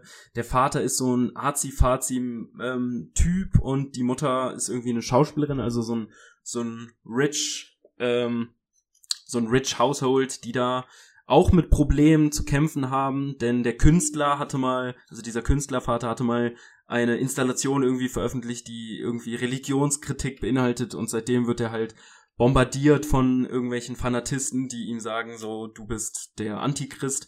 Ähm, und dann gibt's allerdings noch irgendwie eine bekannte Mafia-Struktur da in dem Ort. Ähm, und in dieses Wirrwarr von Gangster, von Öffentlichkeit, von sich selbst darstellen, ist halt jetzt einfach unsere Hauptfigur, die irgendwie die Wahrheit sucht und äh, bei dieser reichen Familie so sich einnistet, weil er vermutet, diese reiche Familie, die da irgendwie hinkommt, hat da irgendwas mit zu tun. Und dann entsteht so ein bisschen so ein Parasite-Feeling, also er arbeitet da für die, möchte aber auch herausfinden, was da eigentlich vor sich geht. Er, er, er schleust dann noch seine Freundin mit da ein und ähm, ja, versucht dann so nach und nach dieses Krimi-Konstrukt, äh, um diese Mine zu lösen und sucht im Grunde nach seiner verstorbenen Mutter, beziehungsweise verlorenen Mutter, denn die ist einfach von der Bildfläche verschwunden. Ähm, ist ein cooler Film, ist ein, ein spannender Film, ist aber auch ein bisschen drüber. Also zu viele Themen auf einmal. Man verliert so ein bisschen den Kontext. Was erzählt er eigentlich? In welche Richtung soll es gehen? Ähm, so dass ich ein bisschen das Gefühl hatte, der war zu ambitioniert. Der müsste irgendwie zu viele Themen in diesem Krimi-Thriller-Genre-Mix irgendwie verwursten so dass man irgendwann am Ende relativ lost ist in dem Film. Ähm, aber kann ich irgendwie trotzdem empfehlen, weil ich die, die Schauspieler ziemlich cool fand. Es ist eine weirde Erotik, die da mitschwingt und ähm, die Schauspieler doch alle überzeugen und vor allem in den zwischenmenschlichen Momenten, also wenn die Figuren mal miteinander reden, in Kontakt treten, ähm, echt zu, zu besonderen Stärken findet der Film. Also hat mir auf jeden Fall gut gefallen, so als ähm, ja, als Krimi-Thriller über ein gesellschaftliches System, über das man selbst gar nicht so viel weiß. Das klingt auf jeden Fall nicht uninteressant. Ähm, kommt der hierzulande irgendwie, also wird das dann auch so ein Netflix-Ding oder gab es da keinerlei Infos zu? Das kann ich dir jetzt gar nicht sagen. Also ich habe keinen Netflix-Vorspann oder so gesehen. Ich weiß, ja. dass irgendwie deutsche Beteiligung ähm, mitproduziert ja, hab ich hat. auch gerade gesehen, ja. Ja, ähm, also irgendeine, ich glaube sogar NRW Filmförderung oder so, ich kann es dir nicht mehr sagen. Also auf irgendwas, irgendwas Deutsches hat damit Geld gegeben, dass das Ding produziert wird. Ähm, ich könnte mir Netflix sehr gut vorstellen, eben weil ich beide Darsteller, äh, also HauptdarstellerInnen, ähm, schon aus Netflix-Produktionen kenne. Ähm, ja, also ich, ich habe mich gefreut, das Ding im Kino zu sehen, weil es echt ein paar tolle Bilder auch hat ähm, eine mitreißende Atmosphäre hat. Ähm, aber ich denke, wenn man sich das auf Netflix irgendwann anschaut, ähm, ja, hat man einen guten Filmabend. Ja, sehr schön. Dann äh, vielen Dank, dass du den Film noch mit reingebracht hast. Ja, sehr gerne. Und du musst dann jetzt auch äh, ja, dich in die Koje begeben, habe ich mir von dir vorhin sagen lassen. Ja, viele wissen ja nicht, dass die Hauchis nachtaktive Menschen sind und erst um drei Uhr nachts die Aufnahme starten. Ich muss leider mich an dieser Stelle äh, verabschieden. Ich habe allerdings auch alle Filme, die ihr jetzt noch gesehen habt, die ihr jetzt noch besprecht, habe ich noch gar nicht gesehen. Kann ich also wenig zu sagen. Ähm, ich bin sehr gespannt auf die Theorie von allem und auf ähm, hier diesen ähm, diesen Gerichtsfilm. Oh, The Goldman Case, ja. Genau, dann, da bin ich. Äh, kannst du natürlich noch mal in die Folge hören, wenn sie erscheint. Das ist ja perfekt quasi. Ja, vielen Dank, dass du da warst. Wir haben dich gerne äh, noch mal hier, wenn es sich mal wieder anbietet. Und ähm, ich hoffe, du siehst das ebenso. Ja, vielen Dank für diesen Gastauftritt und die Möglichkeit, mal wieder so ein bisschen über tolle Filme zu quatschen. Denn das war ein tolles Filmfestival für mich. Es hat mir sehr viel Spaß gemacht, auch mit euch Jungs da, euch vor Ort mal zu treffen und ja, zusammen Filme anzugucken und danach genüsslich drüber zu quatschen. Also, macht es gut und viel Spaß noch bei der Folge. Da waren es nur noch drei. Und äh, für dich, Patrick, waren es auch nur noch drei. Denn wir haben jetzt noch drei Filme, die wir zusammen gesehen haben und die wir jetzt an der Stelle natürlich auch noch besprechen wollen, bis auch du dich verabschiedest. Und der erste von diesen drei Filmen ist Eureka. Das ist ein Film, in dem ein schweigsamer Killer im Saloon eines gesetzlosen Kaffs auf die resolute Hausherrin trifft. Die Schwarz-Weiß-Bilder entpuppen sich allerdings als Film, der gerade in einem Reservat in Dakota im TV läuft, und schon ist man mittendrin in einem betörenden Film über Mythen und postkoloniales Erbe, der schließlich im brasilianischen Dschungel der 70er Jahre landet. Eureka! Retenziöser Scheißfilm. Sind die nicht ins Kino. Also, aber ja, ich, also, ich, ich sehe den Punkt total. Also ich, ich kann, ich weiß nicht, wo, was man über diesen Film sagen soll. Es ist wirklich, Slow Cinema, ähm, bis dir die letzte Gehirnzelle abstirbt. Also da muss ich ganz ehrlich sagen, ich kann das auch einfach nicht nachvollziehen, warum solche Filme überhaupt existieren. Da, ganz ehrlich, macht einen Yoga-Kurs, Meditationskurs, ich weiß es nicht. Aber bitte hört auf, Filme zu machen. Also so ein, also ich, ich gucke mir lieber jeden Hollywood-Dreck an, der aber trotzdem irgendwie in irgendeiner Weise ähm, mir irgendwas gibt, womit ich arbeiten kann. Aber es tut mir leid, es hat mit Kino und es hat auch mit Film und mit Kunst und sonst irgendwas nichts zu tun. Nur wenn ich Leute irgendwie schweigsam vor irgendwelchen Fenstern filme und zwar drei Minuten am Stück, wie sie aus dem Fenster gucken. Oder ich zeige irgendwelche Leute, die von einem Stuhl sich auf eine Couch setzen und das dauert irgendwie auch nochmal fünf Minuten. Und ich denke mir die ganze Zeit so, Nein, also wenn du die Depression von den Native Americans zeigen willst, dann bitte mach das anders, weil das ist ein wichtiges Thema und es ist gut, dass das aufgegriffen wird, dass mal wirklich dieser desolate Zustand der Native American Community in Amerika, die auch heute noch desolat ist, mit diesem extremen Alkoholismus und dem immer noch Leben in diesen Reservaten, dass das desolat ist, dass es gezeigt werden muss und filmisch verarbeitet werden muss, absolut, aber nicht so. Also das Ding war wirklich ähm, ein Dauerbelastungstest und nichts anderes. Und ich glaube, äh, Lukas hatte, viel, hatte viel mehr Filmerlebnis nur davon, mich zu beobachten, wie ich in meinem Sessel immer mehr hin und her gerutscht bin und irgendwann meinen Kopf auf Tims Schulter gelegt habe, um ein bisschen zu schlafen, weil ich es einfach nicht mehr ausgehalten habe.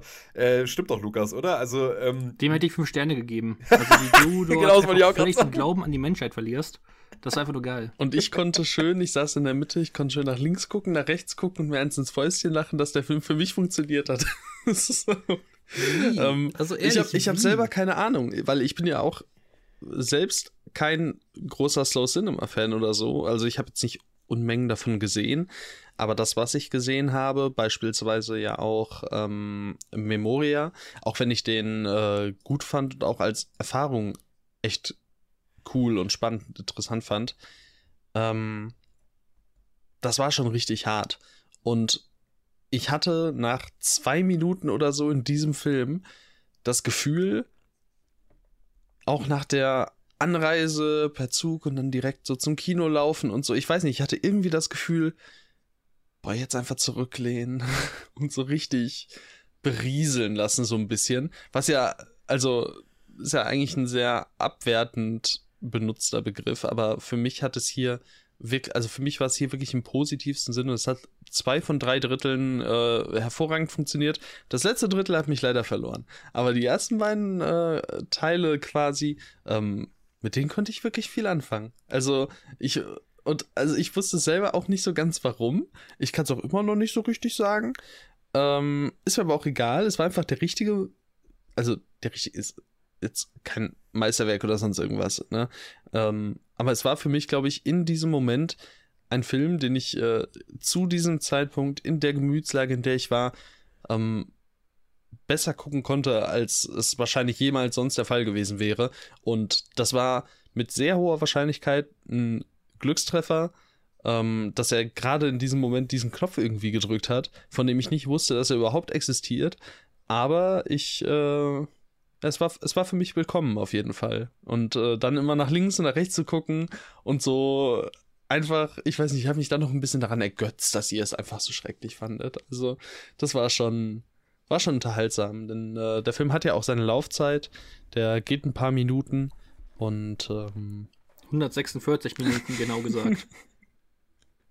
also äh, oder, oder, ungefähr oder ungefähr 20 Stunden, so wie sich das angefühlt hat. Also wow, also ich habe noch nie so eine eine Zeitdehnung ähm, im Kino erlebt, wo man wirklich so dachte, okay, ich habe völlig, also wenn das das Ziel von so einem Cinema-Kino ist, dass ich irgendwann komplett das Gefühl für Raum und Zeit verliere vor Langeweile, ja, okay, Respekt, ja, das äh, muss man in der Konsequenz auch erstmal schaffen. Aber ich bin mir auch ziemlich sicher, dass Tim diesen Film auch nur so vergöttern konnte, weil er eben sich daran ergötzt hat. Vergöttern diesen, diesen Film, weil er sich daran ergötzt hat, einfach konträr zu unserem Filmempfinden, sich da in die Mitte zu setzen und ganz selbstverliebt und selbst ja. und, und selbstzufrieden so, oh, ich, also ich fand's geil. Also ich weiß nicht, was mit euch los ist, ihr ich Ja, bin ich ja bekannt für, dass ich immer, Bist du bekannt für? konträr gehe, genau.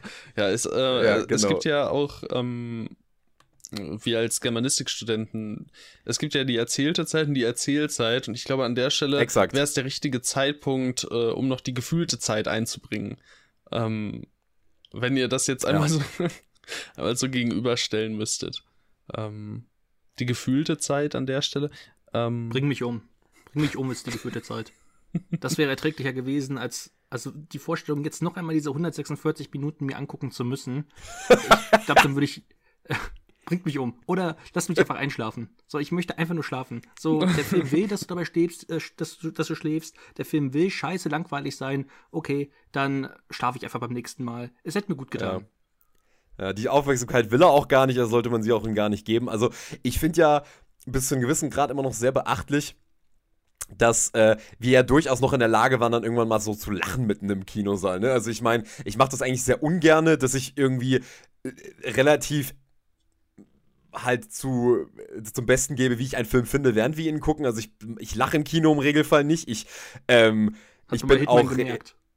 Ja, aber ich, ich bin auch wirklich nicht so, dass ich jetzt, also wenn ich lache, dann lache ich in mich hinein. Also ich lasse es den Kinosaal nicht unbedingt wissen, wie ich den Film fand. Also ich kann, ich genieße Filme ehrlich gesagt ganz gerne so, weil ich jetzt aus meiner Perspektive auch sage, ich will jetzt auch niemanden hinter mir sitzen haben, der mich die ganze Zeit wissen lässt, wie er den Film findet. Also, ähm, da bin ich einfach, ich will nicht sagen, ich bin dazu empfindlich, aber ich finde es halt einfach, es ist einfach nicht der richtige Rahmen meiner Ansicht nach, um das ganze Kino mit, mit, mitzuteilen, wie man es findet. Klar, wenn man jetzt so ein Erlebnis hat, wo man halt merkt, okay, das ganze Kino stimmt auf das gleiche ein, das ist nochmal was anderes.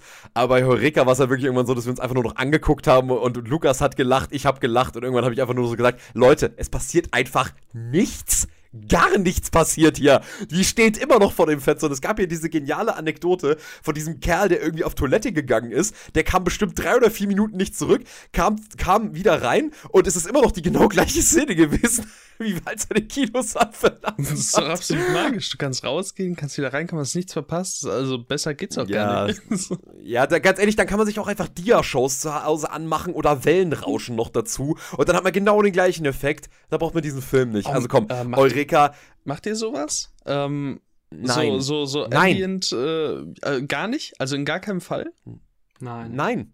Nein. Krass. Nein. Ich mache das will, tatsächlich, äh, wenn ich am, am Arbeiten Ja, so wirkst du auch. Also so, ja, also ganz ehrlich, ganz ehrlich, jetzt wundert mich auch gar nichts mehr in Bezug auf dieses, auf diesen Film. Also jetzt habe ich, glaube ich, alles über dich erfahren, ich, was ich wissen also muss. Warum. Keine, keine, kein Wellenrauschen, aber ich höre dann so, äh, es gibt auf Spotify, glaube ich, so eine, ich glaube irgendwie so rainy Café Sounds oder sowas. Das ist äh, meine, meine Arbeitsmusik, wenn ich an Hausarbeiten schreibe und so. Weil ich, äh, ich Das ist ich ja nochmal was gänzlich anderes. Ja, aber da, davon sprach ich jetzt gerade. Also so, so. Du kannst was nicht. Du kannst, du kannst nicht in Ruhe sitzen und eine Hausarbeit ich schreiben. Kann, ich kann nicht äh, in völliger Stille und dann irgendwie so mal von draußen was hören, mal von im Haus was hören. Ich kann aber auch keine Musik hören, da bin ich zu, zu sehr abgelenkt. Also. Ich rede einfach immer mit mir selbst. Ja, so wirkst du. ja. Es werden hier Abgründe offenbart. Absolut. Eureka hat das, also, holt das Schlimmste aus uns raus. Ist das nicht auch die Kraft des Kinos? Ja, die Abgründe nach außen zu tragen. Mhm. Ja, aber ganz ehrlich, ähm, am Ende des Tages, der wirkliche Abgrund ist dieser Kinobesuch und dieser Film. Und ich würde einfach sagen, ganz ehrlich, gehen wir zu einem dieser Filme, der uns danach wieder aus dem Dornröschenschlaf rausgeholt hat und uns gezeigt hat, ach so, deswegen gucken wir gerne Filme und deswegen gehen wir auf Filmfestivals, weil Filme auch in irgendeiner Weise interessant sein können. Deswegen lasst uns doch einfach mal zu Order for Strangers gehen. Of love. Weil diesen toten Gaul hier brauchen wir, glaube ich, nicht weiter reiten. Es ist äh, völlig wurscht. Ach, äh, gehen wir lieber Gehen wir lieber zu Leuten, die sich selber etwas fremd geworden sind.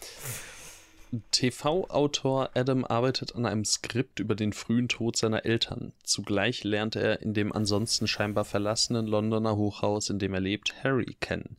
Zwischen den beiden Männern entwickelt sich eine Liebesbeziehung, die durch Adams sich übernatürlich manifestierende Vergangenheit auf die Probe gestellt wird. Und äh, wir hatten vorhin ja auch schon mal bei How to Have Sex ganz kurz After Sun.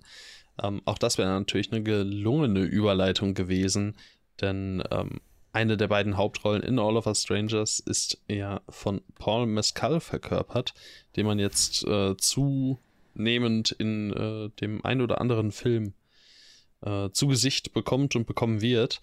Und ähm, jetzt frage ich mal Lukas an allererster Stelle. Wie fandest du All of Us Strangers?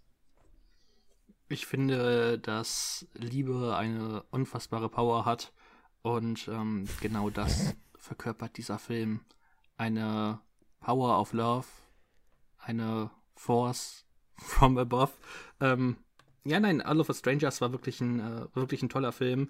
Vor allem, weil er halt deutlich kürzer ist. Nach ähm, Eureka brauchte man etwas, das nicht wieder 146 Minuten dauert, sondern knackige 105 Minuten und dann halt äh, zwei so tollen Darstellern folgen wie Andrew Scott und Paul Mescal.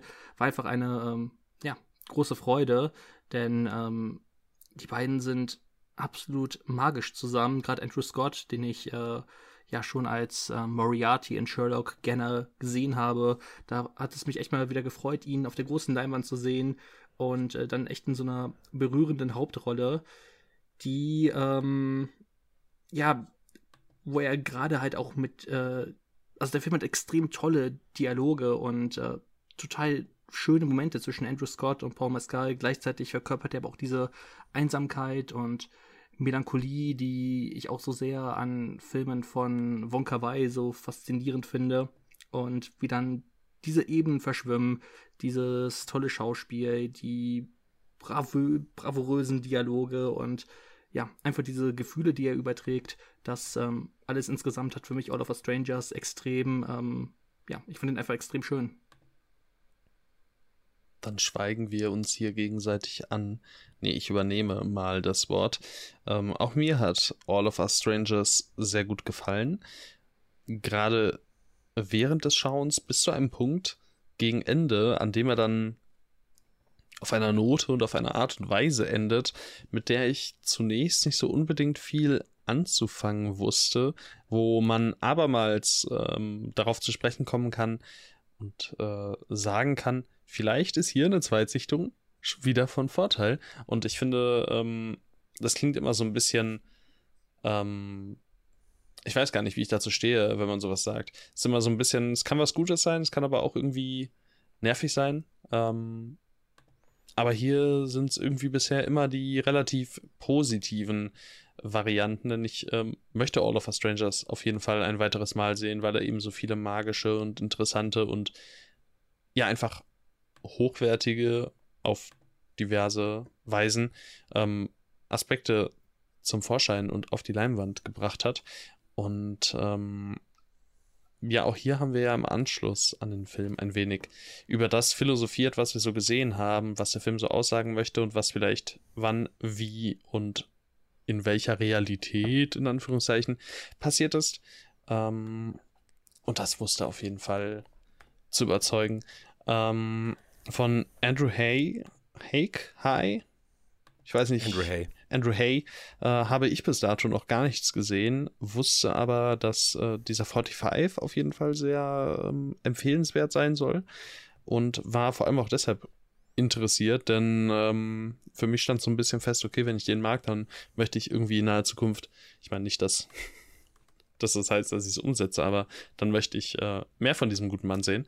Und ähm, ja, mir hat das auf jeden Fall zugesagt. Gerade auch ein Drama mit dieser Art Inhalt auch mal in 105 Minuten präsentiert zu bekommen. Nicht jeder Film muss zwei Stunden 10, 2 Stunden 20 gehen. Ich wollte nicht auf Eureka anspielen, sondern auf die ganzen anderen Dramen, die äh, dann in solch eine Länge gerne mal ausufern. Auch wenn das ja bei May December jetzt auch nicht der Fall war. Ähm, knackige Laufzeit, schöner Mix aus Drama, aber auch irgendwo aus Surrealismus und dann halt eben besetzt.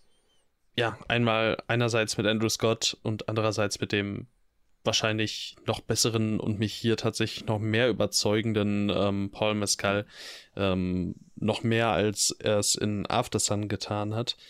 Ähm, ich war auch sehr froh, diesen Film gesehen zu haben. Ich bis zu einem gewissen Grad auch, auch wenn ich ganz klar sagen muss, ich, dieser Film profitiert dann einfach sehr von diesem Eindruck, dass ich kurz vor Eureka gesehen habe und ich glaube, ähm, ich wahrscheinlich zu diesem Zeitpunkt auch Transformers 3 ganz gut gefunden hätte. Aber trotz alledem ähm, muss ich Andrew Hay wirklich lassen. Also ich, als ich diesen Namen gehört habe und dann eben noch gewusst habe, dass diese beiden Schauspieler, also vor allem Paul Mescal mit dabei sind, ähm, dachte ich, okay, das muss ja in irgendeiner Weise schon was werden, weil Andrew hat diesen absolut großartigen Film 45 Years gemacht, den man sich wirklich unbedingt angucken sollte, der auch gerade auf Prime ist. Ähm, also einer der Liebesfilme, der mir auch wirklich geblieben ist, also der mich auch wirklich ins Mark erschüttert hat. Und bei Us Strangers muss ich ganz ehrlich sagen, ich glaube, dieser Film ist auch einem Regisseur hier geschuldet, der dann doch nicht mehr wirklich diesen Biss hat, den er bei 45 Years hatte. Also bei 45 Years merkt man sehr, Andrew Hay hatte hier wirklich irgendwie zu einem gewissen Zeitpunkt in seiner Karriere anscheinend den Mut, wirklich zu sagen, ich mache jetzt wirklich einen Film, der einfach nur noch wehtut. Und ich, das tut All of Us Strangers bis zu einem gewissen Grad auch. Aber bei All of Us Strangers ist mein ganz großes Problem, dass ich diesen Film einfach von der Erzählstruktur nicht clever gemacht finde. Also ich sehe halt einfach dieses Riesenproblem der Vokalisation, dass wir hier eigentlich die ganze Zeit im Un also im, im, im, in total vagen bleiben, was ist hier eigentlich die Erzählperspektive, was ist Realität und was ist Traum, was ist jetzt einfach nur Psychose, also dass man tatsächlich irgendwann in diesem Film an den Punkt, wo man sich fragt, ist das hier eigentlich schon medikalisch, also ist es schon ein pathologisches Problem, was hier eigentlich gezeigt wird, dass der Kerl halt wirklich im Prinzip seine Eltern die ganze Zeit besucht und trifft, weil er einfach psychotisch ist, oder will der Film auf eine andere Ebene? Meiner Ansicht nach tut der Film ja irgendwann wirklich die das, das, aufmachen, dass es tatsächlich einen Realitätsbruch gibt. Also er versucht Paul Mescal seine Eltern zu zeigen. Und dann wird irgendwann klar, okay, diese Eltern existieren offensichtlich nicht mehr. Logisch, das wissen wir eigentlich schon ab Sekunde 1. Aber es wird da eigentlich relativ deutlich, okay, anscheinend ist diese Figur so mit ihrem Trauma beschäftigt, dass sie irgendwann eine Art Psychose entwickelt hat. Und dann kommt halt immer ein Punkt für mich rein, wo ich halt sage, hier verstehe ich nicht mehr, was der Film mir sagen will. Weil, wenn du das alles in irgendeiner Weise klarer materialisiert hättest, klar gemacht hättest, was diese Treffen mit seinen Eltern eigentlich bedeuten sollen. Aber er lässt es halt irgendwie in so einem ganz merkwürdigen, ähm, ja, so, so, in so einem ganz merkwürdigen magischen Realismus irgendwie stattfinden, wo wir einfach schon von vornherein wissen, das kann überhaupt gar nicht passieren. Und trotzdem beeinflussen sich ja diese beiden Erzählebenen die ganze Zeit. Also die Liebesgeschichte mit Paul Mescal und dann eben diese Treffen mit den Eltern, die ihm irgendwie bei einem eigenen Verarbeitungsprozess helfen. Ähm, was den Film natürlich total rettet, ist diese wirklich sehr, sehr schöne Liebesgeschichte zwischen den beiden. Ähm, die auch einfach großartig gespielt ist und auch mal wieder den Beweis geliefert hat, dass eigentlich die einzig guten Sexszenen, die man heute im Kino noch bekommen kann, wirklich exklusiv in homoerotischen Beziehungen stattfinden. Also ich weiß nicht, warum man das nicht hinbekommt, auch bei heterosexuellen Beziehungen irgendwie guten Sex zu zeigen. Aber Homoerotik und homosexuelle Liebesszenen bleiben das Maß der Dinge im Kino und auch homosexuelle Anziehung. Vielleicht liegt es schlichtweg einfach daran, dass das immer noch irgendwie im Stummen immer noch irgendwie tabuisiert ist und dass in letzter Konsequenz die homosexuelle Liebe immer irgendwie eine höhere Gewichtung hat, weil da immer wieder diese Überwindung dazugehört, also eine Art sozusagen trotzdem immer noch Grenzüberschreitung, auch wenn wir irgendwie in liberaleren Zeiten leben, dass immer noch bei diesen Charakteren immer noch so mitschwingt, okay, die äh, müssen sich jetzt sozusagen wirklich, also diese beiden Charaktere tun gerade etwas, was allein schon etwas über sie aussagt, sie stehen in diesem Moment wirklich zu sich selbst. Ähm, obwohl das gesellschaftliche Umfeld sie eigentlich nicht so akzeptieren will, was ja auch in diesem Film wieder eine Rolle spielt. Ähm, also großartige, großartige äh, Liebesszenen, Sexszenen. Wir haben äh, eine tolle Chemie zwischen diesen beiden Hauptdarstellern und trotzdem weiß ich nicht so ganz genau, ob Andrew Hayes sich damit einen Gefallen getan hat, diese Elemente mit den jungen Eltern, die halt beim Autounfall gestorben sind, dass man diese Figuren miteinander zusammenbringt und dann mehr oder weniger ein Zeitbild versucht zu kreieren, wo Zeitebenen miteinander kommunizieren, die eigentlich überhaupt nicht miteinander kommunizieren könnten. Und das ist alles irgendwie mir erstens viel zu also es ist schon wieder so unrealistisch, dass es eigentlich in, in, in, völlig im luftleeren Raum eigentlich schwebt. Das hat überhaupt keine Materialität. Man kann eigentlich nicht zusammenbringen, was hier eigentlich jetzt emotionale Bedeutung hat und was nicht. Und gegen Ende wird der Film meiner Ansicht nach auch teilweise sehr plakativ und sehr kalenderspruchartig. So, ja, ich liebe dich, Daddy, ich liebe dich, Mami und du bist ganz toll und wir werden alle ganz glücklich sein und das Leben war auch trotzdem irgendwie schön so. Und, und dann haben wir vor allem noch diesen, ähm, diesen Aspekt, dass der Film dann am Ende mehr oder weniger, und das fand ich dann doch relativ gut, dass er diese Hauptfigur, die ja doch relativ egozentrisch mit seinem Trauma die ganze Zeit sich selber verbarrikadiert, halt eben dadurch auch seinen eigenen Partner verstößt. Und das dann entsprechende, ähm, irgendwie entsprechende Storyentwicklung in Lauf bringt, die das Ganze zumindest, die dem Ganzen zumindest eine Konsequenz geben aber irgendwie wollte das für mich nicht zusammenpassen, weil der Film irgendwie für mich nichts damit aussagt, dass er diese ähm, zweite Ebene reinbringt, diese surreale Ebene, die, ähm, wo wir genau wissen, das kann nicht passieren und, und trotzdem versucht er das zu verbinden und am Ende ergibt es für mich eigentlich nichts, weil äh, weil hier irgendwie narrativ nichts klar festgemacht wird, was ist hier eigentlich die Narrative, der wir folgen sollen und das ist schon wieder so vage, dass ich es nicht einfach als surrealistischen Trip einfach durchgehen lassen kann, sondern ganz klar sagen muss, da ist der Film einfach verliert sich in seinen Erzählebenen. Aber das ändert nichts daran, dass Aspekte trotzdem schön sind und wirklich eine ganz tolle Szene zwischen ähm, unserer Hauptfigur und seinem fa jungen Vater stattfindet, wo er halt eben sagt so, ja, tut mir leid, dass ich nicht, ihr wisst den Dialog nicht, tut mir leid, dass ich nicht in ein Zimmer gekommen bin, als du es gebraucht hattest. Und diese Szene, die ist so toll gespielt und die ist emotional so clever aufgebaut und so bewegend und auch großartig gespielt. Das waren schon die Momente, wo ich mir dachte, das war wieder ein lohnenswerter Kinobesuch, definitiv. Von Jamie Bell möchte ich auch unbedingt noch äh, mehr sehen, tatsächlich. Da habe ich auch nur, Toller eine, nur eine Handvoll gesehen und ähm, gerade auch dieser äh, Skin interessierte mich noch ein, ein wenig. Ähm, ich war überrascht, wie charismatisch er in diesem Film rüberkam, nach, weil, weil nachdem ich ihn in Nymphomaniac gesehen habe, dachte ich, ich kann nie wieder einen Film mit dem gucken. Ja, wobei er doch auch immer so ein bisschen dieses Schmierige auch mitbringt, ne? Also ja, ja, sicher, aber ich meine, in, in, in, in Nymphomaniac ist er nicht mehr schmierig. Das, ja. das ist einfach. Das, das ist keine Schmierigkeit mehr. Da ist was ganz anderes an die Oberfläche gekommen, so wo ich mir so denke. Ich habe ihn da gar nicht mehr vor Augen. Wer war er da? Er war dieser Sadist in diesem völlig verlassenen Krankenhaus, mhm. wo sich die, wo sich, wo sich, äh, ja, mehr oder weniger sexuell unerfüllte Frauen von ihm äh, misshandeln lassen können, äh, um wieder irgendwas sexuell zu spüren. Es ist einfach so, also er ist so unangenehm in diesem Film. Es ja, okay.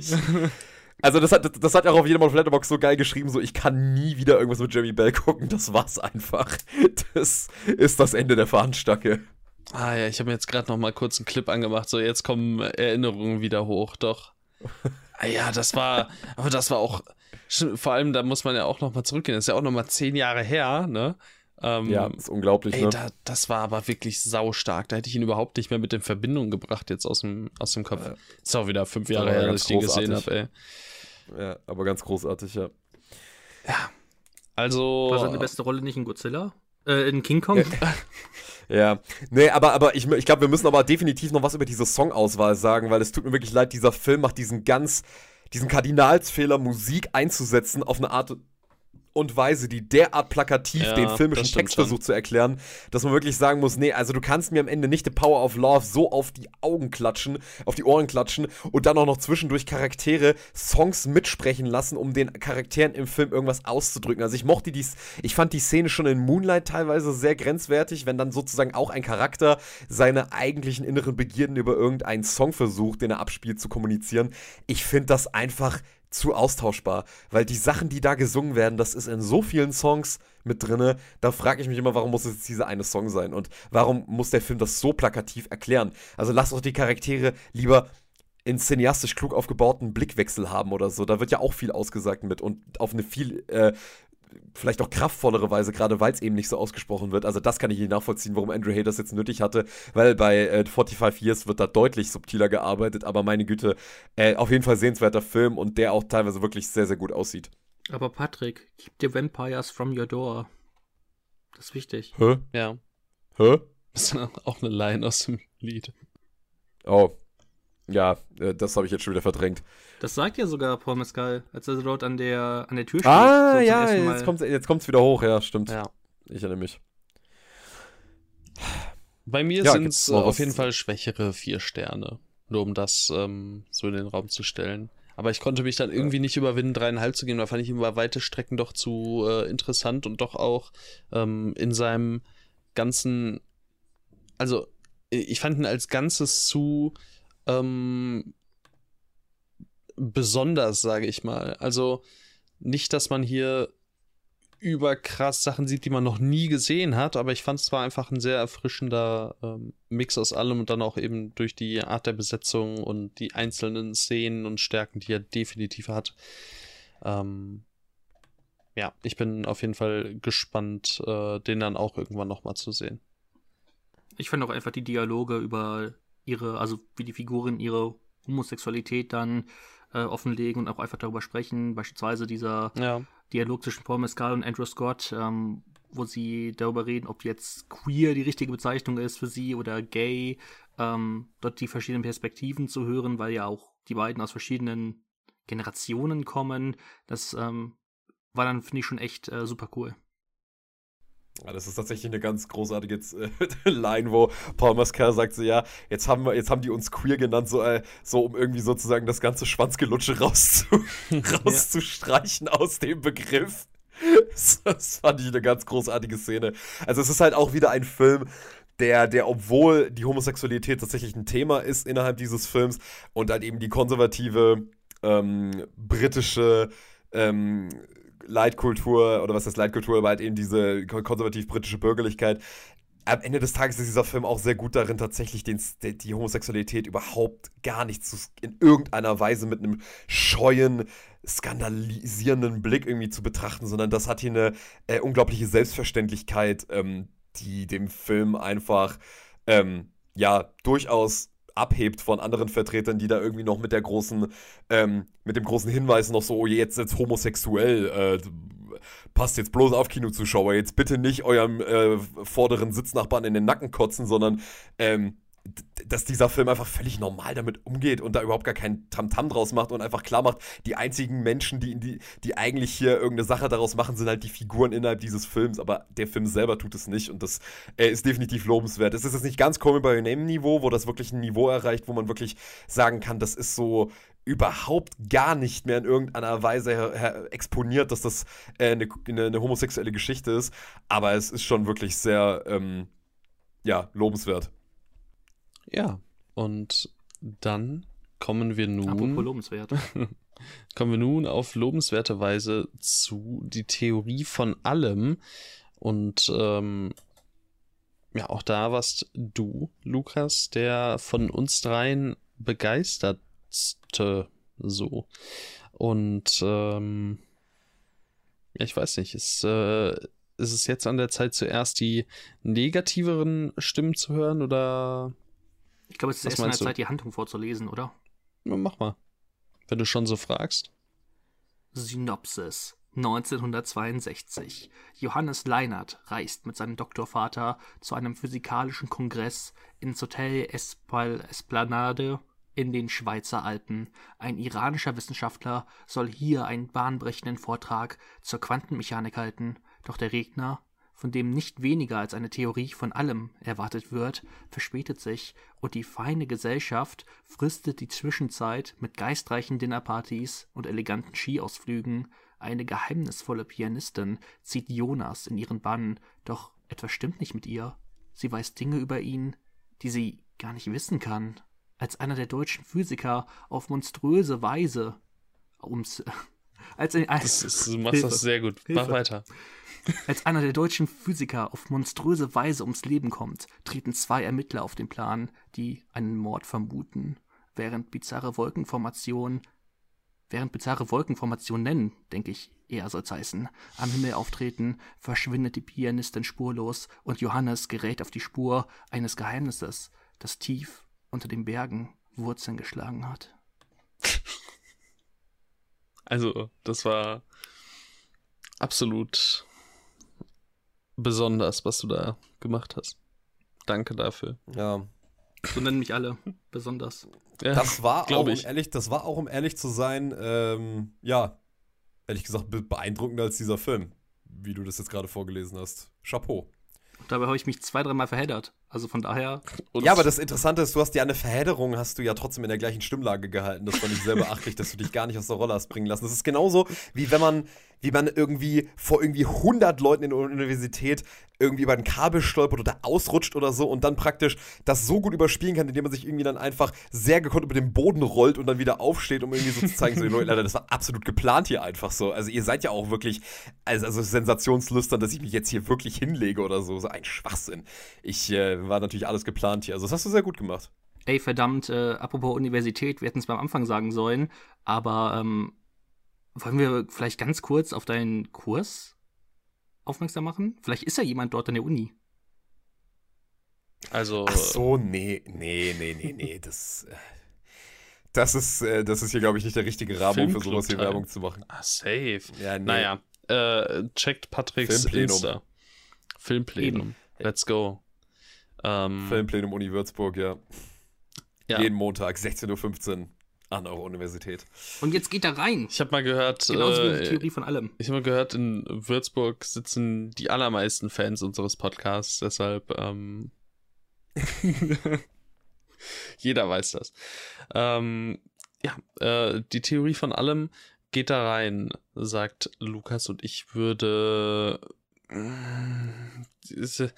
Also, es ist auf jeden Fall besser als äh, die nächste austauschbare deutsche Komödie. Da denke ich, brauchen wir nicht drüber diskutieren. Es ist schon schön und lobenswert, dass man hier auf jeden Fall was probiert hat, dass man hier mit einem ähm, ja, relativ eigenen Stil daherkommt, den man jetzt so auch aktuell nicht wirklich häufig zu Gesicht kriegt.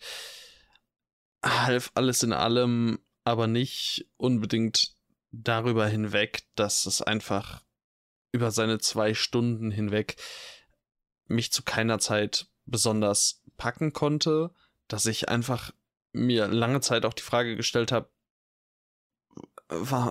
komm in die Pötte, wann geht's hier wirklich los? Ich, vielleicht haben da die einleitenden Worte auch nicht geholfen, die schon so ein bisschen vorweggenommen haben, in welche Richtung es geht ähm, und da dann auch vielleicht Erwartungshaltungen ein wenig ähm, ja verschoben haben, aber für mich war die Theorie von allem leider eher eher was, was sich lange auf etwas hingearbeitet hat, was also was gar nicht unbedingt benannt werden kann. Also es wirkte die ganze Zeit so irgendwann irgendwann muss doch jetzt was passieren. Irgend, irgendwie muss jetzt irgendwas muss passieren.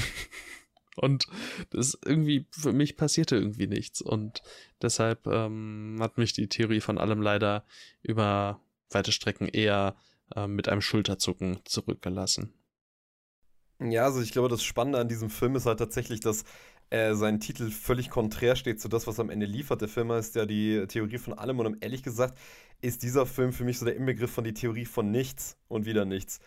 Also, das muss man wirklich mal ganz klar sagen, diese Art von Film ist, glaube ich, für mich dahingehend noch mal ein bisschen ärgerlicher.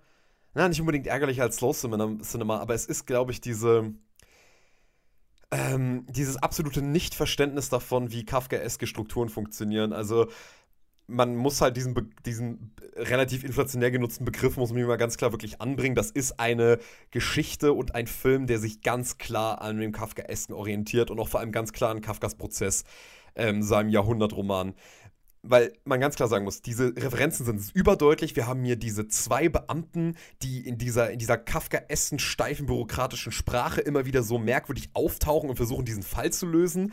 Und diese Figur, unsere Hauptfigur, irgendwie so ein Bedrängnis bringen und so weiter und so fort. Also die Referenzen sind sehr klar. Und ich glaube, man kann da eigentlich nur eine Sache zu sagen.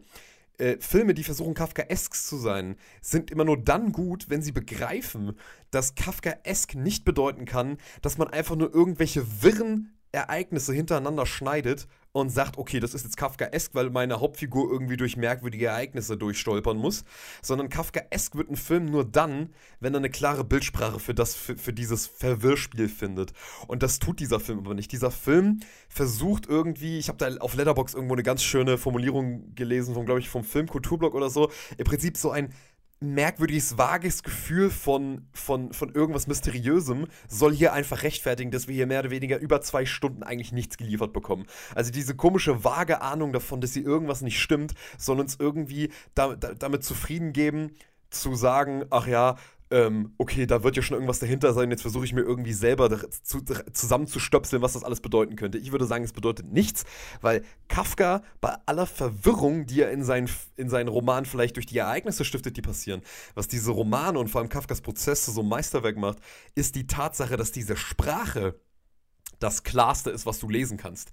Also klarere Sprache, deutlichere Sprache, schönere Sprache und klarere formulierte Sprache kannst du eigentlich in der deutschen Literatur eigentlich kaum finden. Und das ist, der, das ist der Kern, dass du eben diese klare Form hast und trotzdem verwirrende Ereignisse. Und dieser Film glaubt halt einfach so, ich mache einfach mal alles verwirrend und alles unzusammenhängt und dann werden die Leute schon das irgendwie mit Bedeutung verwechseln und mit irgendeinem äh, Film, der Aussagekraft hat. Und ich meine, man muss diesen Film lassen, was er zumindest am Kaffeeessen verstanden ist, dass es auch immer darum gehen muss, was stimmt eigentlich mit dieser Hauptfigur nicht, dass sie sich überhaupt in diesen Strudel einführen lässt oder sozusagen in diesen Strudel reinbringen lässt. Und am Ende geht es ja auch darum, dass diese Figur natürlich sich auch in so einem Selbstzerstörungswahn, gerade weil er sich eben praktisch äh, mehr oder weniger nicht damit abfinden kann, endlich mal aufzuhören, immer sich in diese gleiche Strudel zu begeben, dass er im Prinzip seinen eigenen Abgrund ja auch die ganze Zeit sucht und ihn am Ende auch findet. Das ist durchaus, das ist durchaus Kafka verstanden, aber rein in der Struktur und in dem, wie er es erzählt, ist es einfach nur ein absolut wirres Chaos mit einem Schwarz-Weiß, was jetzt nicht Mank-Niveau ist, aber wo man trotzdem sagen muss,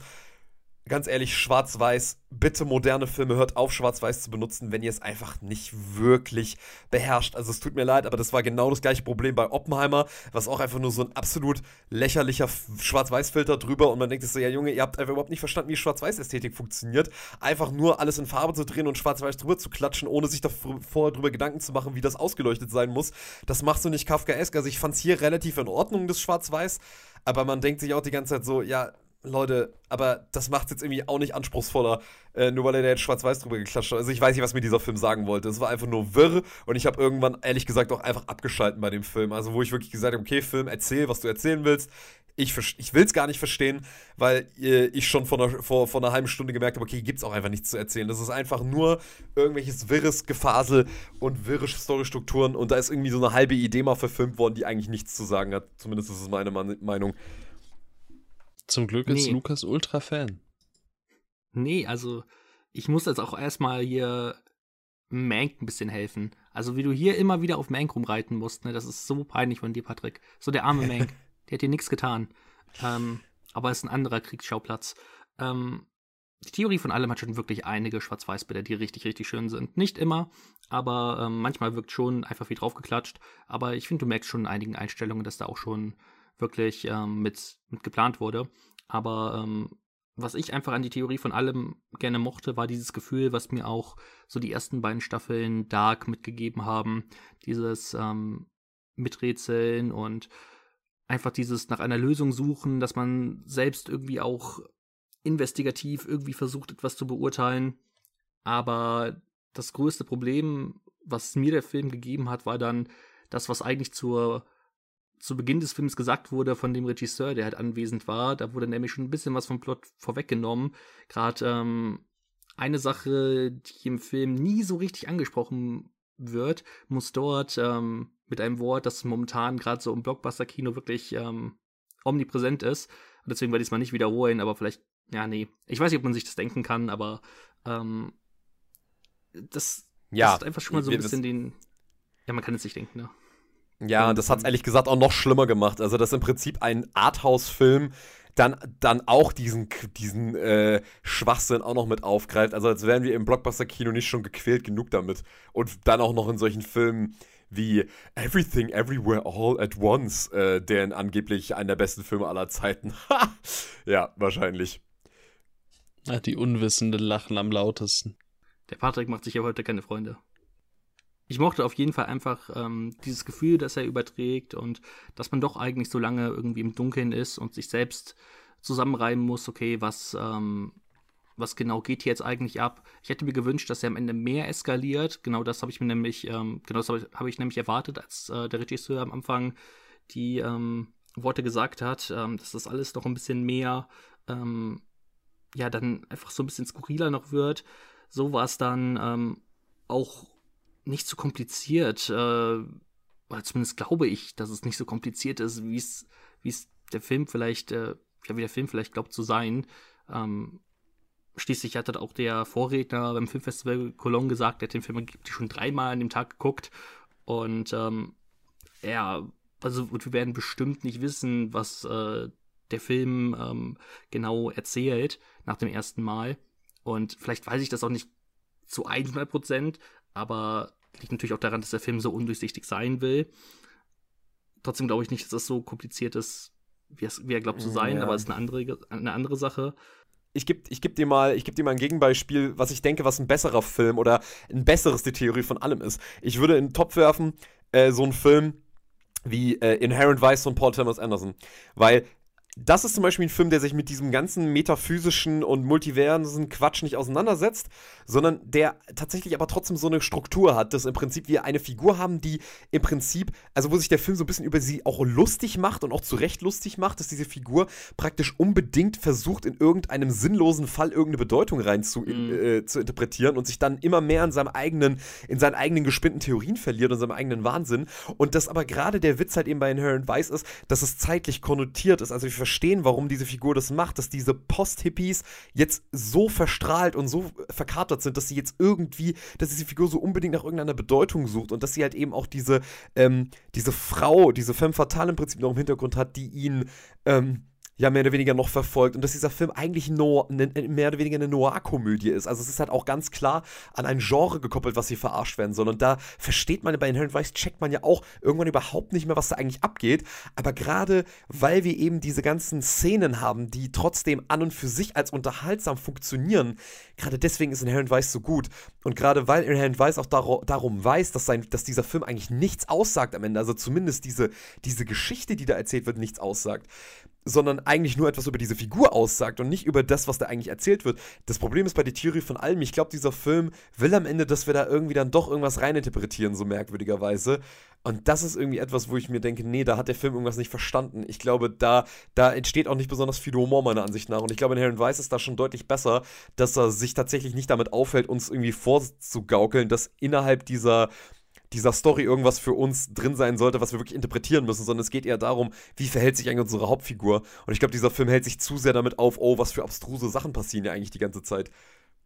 Ja, ich sehe auf jeden Fall den Vergleich zu ähm, Inherent Vice.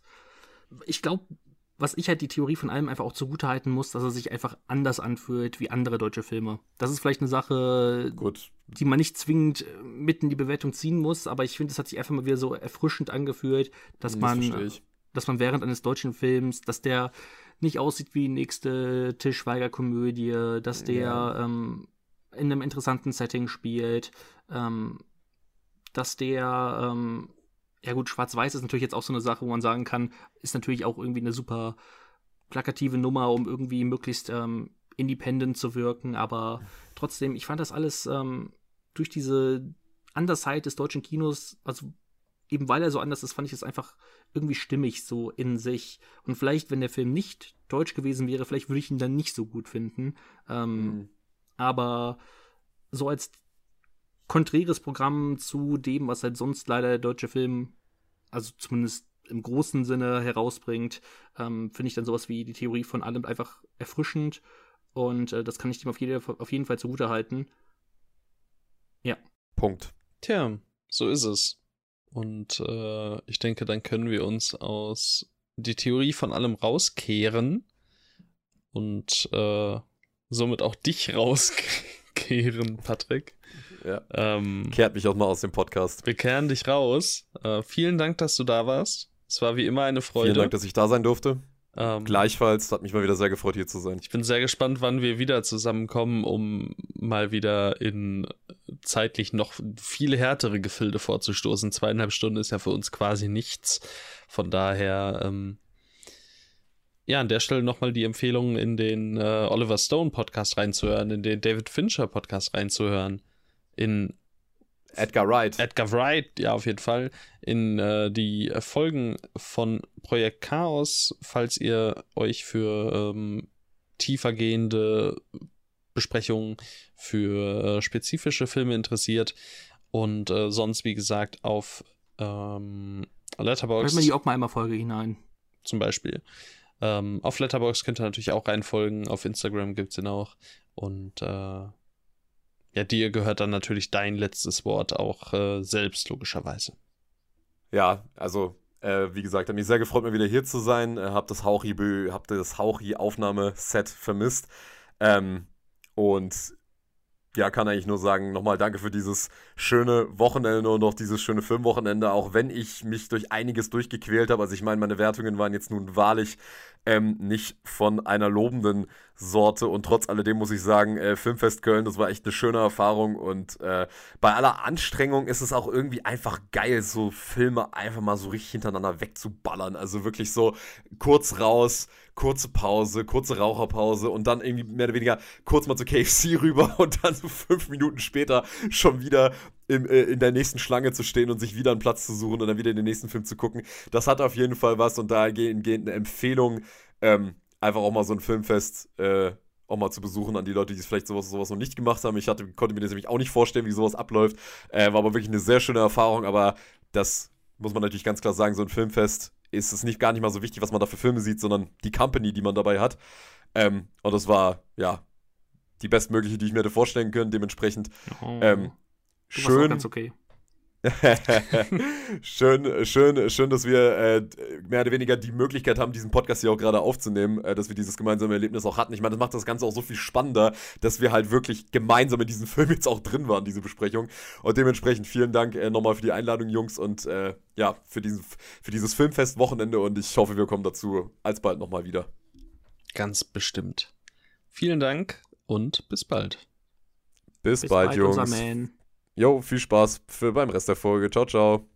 So, jetzt sind wir nur noch zwei und besprechen gemeinsam noch zwei, drei weitere Werke. The Goldman Case ist der erste und ich glaube, das ist einer der Filme, die auch jetzt nicht den größten Platz hier einnehmen werden.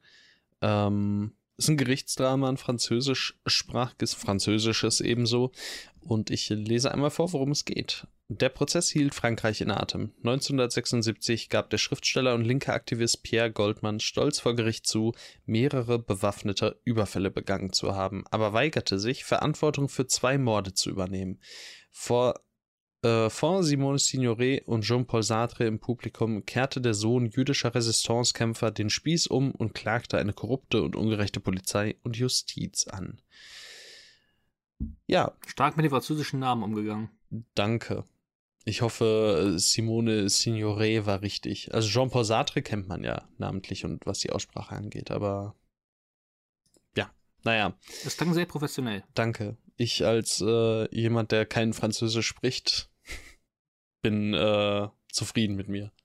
Ja, The Goldman Case. Da, ist ein Gerichtsfilm. da hatten wir Angst vor ein bisschen, oder?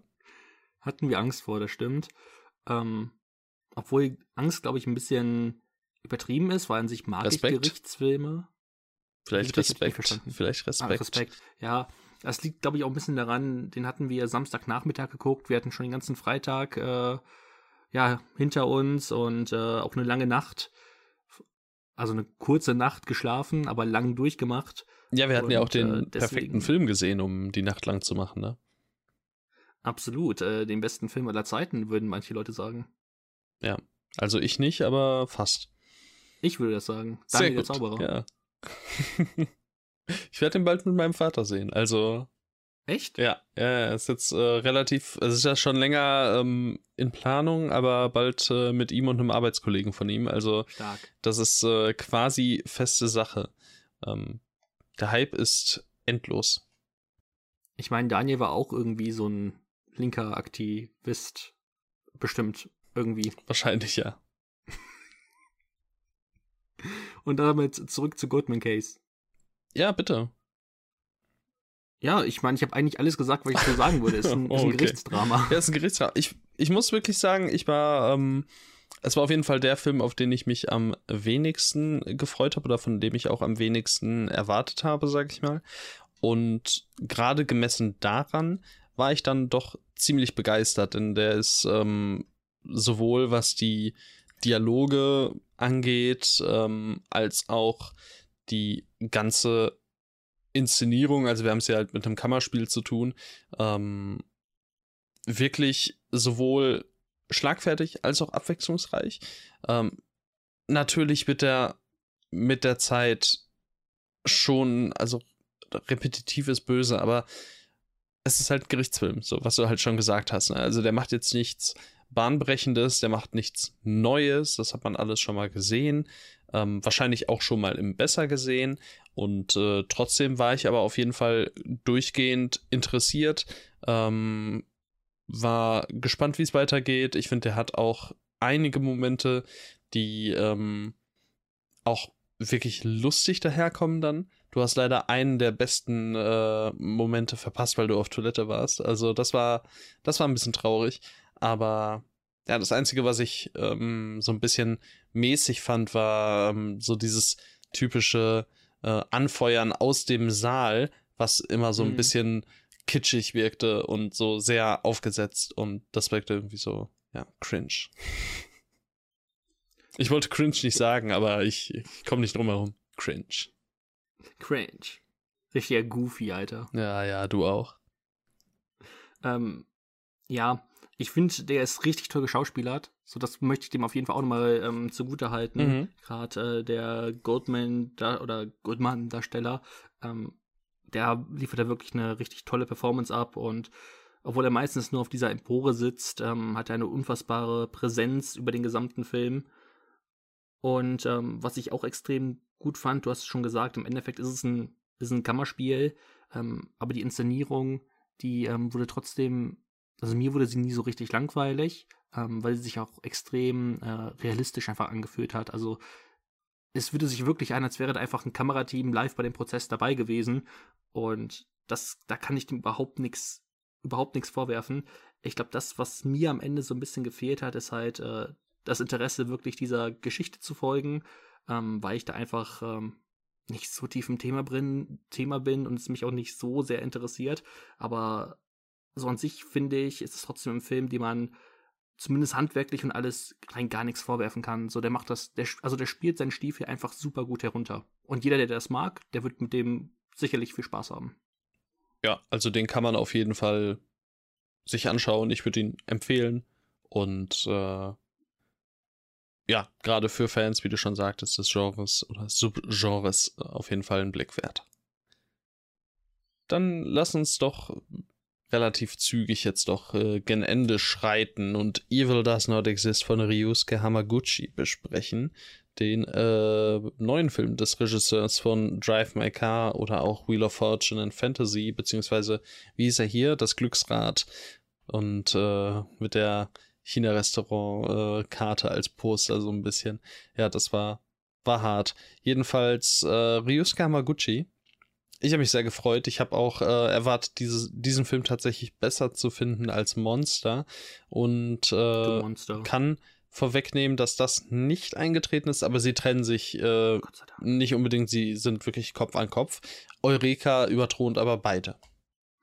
Warum musstest du das jetzt sagen? Ja, weil du, weil du mich, hier, weil du, weil du hier den äh, Hamaguchi runtergeredet hast jetzt gerade. Selber schuld. Hast verdient. So ein Quatsch mit Hast Dose. verdient. So ist das. Ähm, ich lese mal schnell vor. Mach das. In einem Dorf außerhalb von Tokio lebt Takumi mit seiner Tochter Hana wie die anderen BewohnerInnen im Einklang mit der Natur, bis eines Tages Investoren dort einen Nobel-Campingplatz errichten wollen, der das Grundwasser der Gegend gefährden würde. Ja, das ist die ähm, erste, ja, ist der erste Teil der Geschichte. Ähm, das große Problem von Evil Does Not Exist ist, dass ich glaube, dass Hamaguchi nur einen halben Film gedreht hat, so ein bisschen. Also wir haben so zwei, drei äh, über alles überdrohende Handlungsstränge. Das ist einerseits hier dieses ähm, Glamorous Camping, das ist äh, die Familiengeschichte in Anführungszeichen und ähm, dann auch noch dieser ähm, eine Arbeiter für diese Campingorganisation im Grunde, der äh, dann im Grunde sich äh, nach dem Dorfleben sehnt, so ein bisschen, obwohl er ja eigentlich für die für die Großstadtaktionäre arbeitet. Und irgendwie von allem etwas und nichts wird zu Ende geführt. Und ich weiß nicht, was genau das sollte, weil ich habe auch im Anschluss ein bisschen drüber nachgedacht und ich würde mir wirklich wünschen, dass es eine Erklärung in meinem Kopf dafür gäbe. Aber es, also es gibt sie einfach nicht. Ich, ich weiß nicht, warum hier so viel angerissen und so wenig ähm, ja am Ende tatsächlich aufgelöst wird. Ähm, denn der Film bietet leider nicht genug, um eben genügend Diskurs wieder anzuregen, um dann auf ein, äh, befriedigen, auf ein befriedigendes Ende zu kommen. Und äh, gerade dass das Ende, Ende auch noch so ein wenig kryptisch daherkommt, hat mir dann äh, quasi den Rest gegeben. Ich ähm, war lange Zeit sehr, sehr großer Fan, also sehr, sehr großer Fan ist wahrscheinlich ein bisschen übertrieben, aber ich hatte lange Zeit sehr ordentlichen, ich hatte, ich hatte gefallen. Wir haben schon nach zwölf, alles gut, jetzt, ich darf mich verhaspeln. Ich hatte wirklich gefallen an Evil Does Not Exist, aber ja, hätte er nicht einfach ein bisschen fokussierter, ein bisschen, ähm, nicht mal unbedingt gerade, ist ja jetzt nicht verschachtelt. Gradliniger ist das falsche Wort, aber er hätte nicht einfach von Anfang bis Ende laufen können. Nein. Das ist die Antwort. Das ist scheiße, so. das ist doof. Ich habe ja auch direkt, äh, als der Film geendet ist, habe ich gesagt, also ich habe zuerst gesagt, das ist ein Boss-Move. Und ähm, ich habe, also ich habe gesagt, entweder ist es ein Boss-Move oder ein Mittelfinger. Und ich weiß auch bis heute nicht so wirklich, wie ich das jetzt eigentlich empfinde. Ob ich jetzt sagen kann, okay, ist schon irgendwie ein Boss-Move, einfach jeden Handlungsstrang komplett, also gefühlt jeden Handlung, Handlungsstrang komplett offen zu lassen. Oder ähm, es ist einfach nur, fühlt sich an wie ein Mittelfinger, den dir äh, Hamaguchi ins Gesicht hält und sagt, haha, haha, ha. Ja, aber warum? Also, ja, keine Ahnung, frag ihn doch. Also, das ist ja das Problem. Also, denn ich finde jeden einzelnen Handlungsstrang für sich genommen, bis zu dem Punkt, wo wir quasi enden, gelungen. Ich fand das gut. Ich fand das alles wirklich gut. Äh, und auch hier haben wir wieder so ein bisschen äh, Ansätze von Slow Cinema. Also Ryus Kamaguchi hält auch gerne mal mit der Kamera drauf. Man sieht auch gerne mal, wie äh, Figuren zwei, drei Minuten einfach mal Holz hacken und ein bisschen arbeiten und so. Ähm, was allerdings gerade auch äh, in dieser Umgebung so wunderbar idyllisch eingefangen ist. Ähm, was bestimmt natürlich auch nochmal ähm, untermalen soll, mit was für einer Figur, mit was für einer Art Dorf wir es zu tun haben, was dann wiederum diese ganzen, ähm, diesen ganzen äh, Überfall durch die Camper quasi ähm, noch schlimmer machen soll. Und es, es hat wirklich hingehauen. Nur irgendwie, äh, weiß ich nicht, was, was Hamaguchi sich da quasi dann gedacht hat, nach einer Stunde und 30 Minuten dann zu sagen, so jetzt machen wir mal Schluss hier.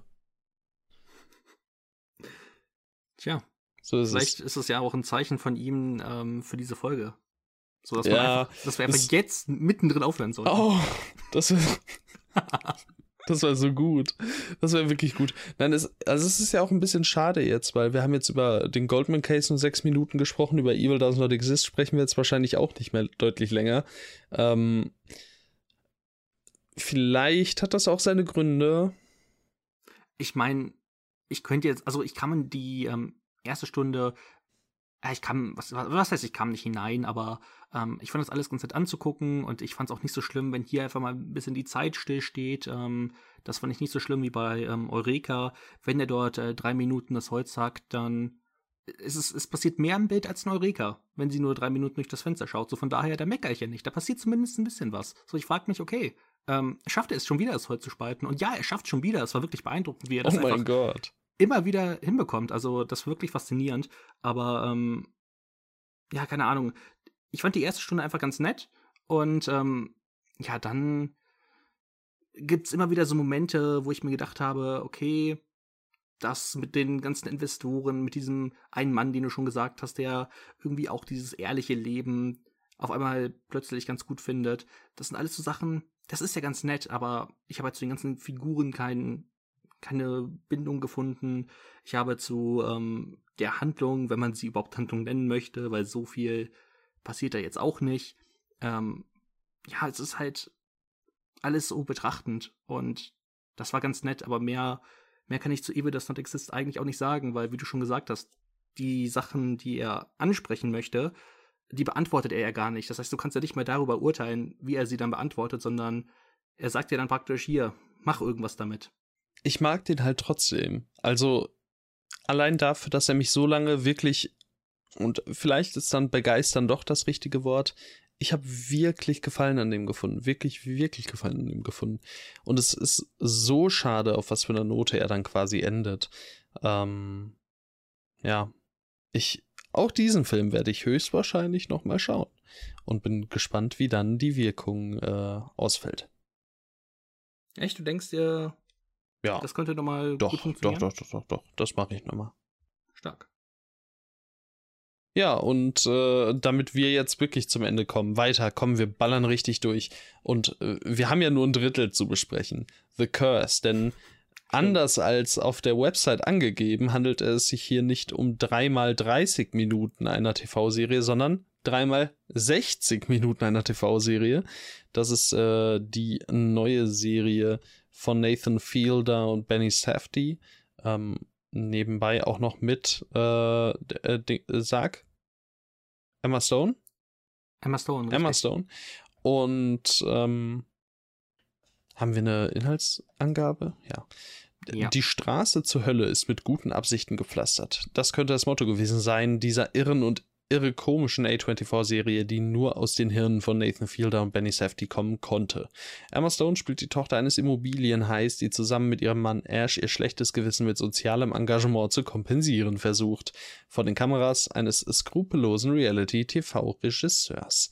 Und ähm, ja, nach einem kleinen Fehltritt von Nathan Fielders Figur wird dieser verflucht und ähm, wir können gar nicht mehr groß darüber urteilen, aber aus äh, Erfahrungsberichten können wir sagen, scheinbar spielt der Fluch auch nach Folge 3 noch keine wirkliche Rolle.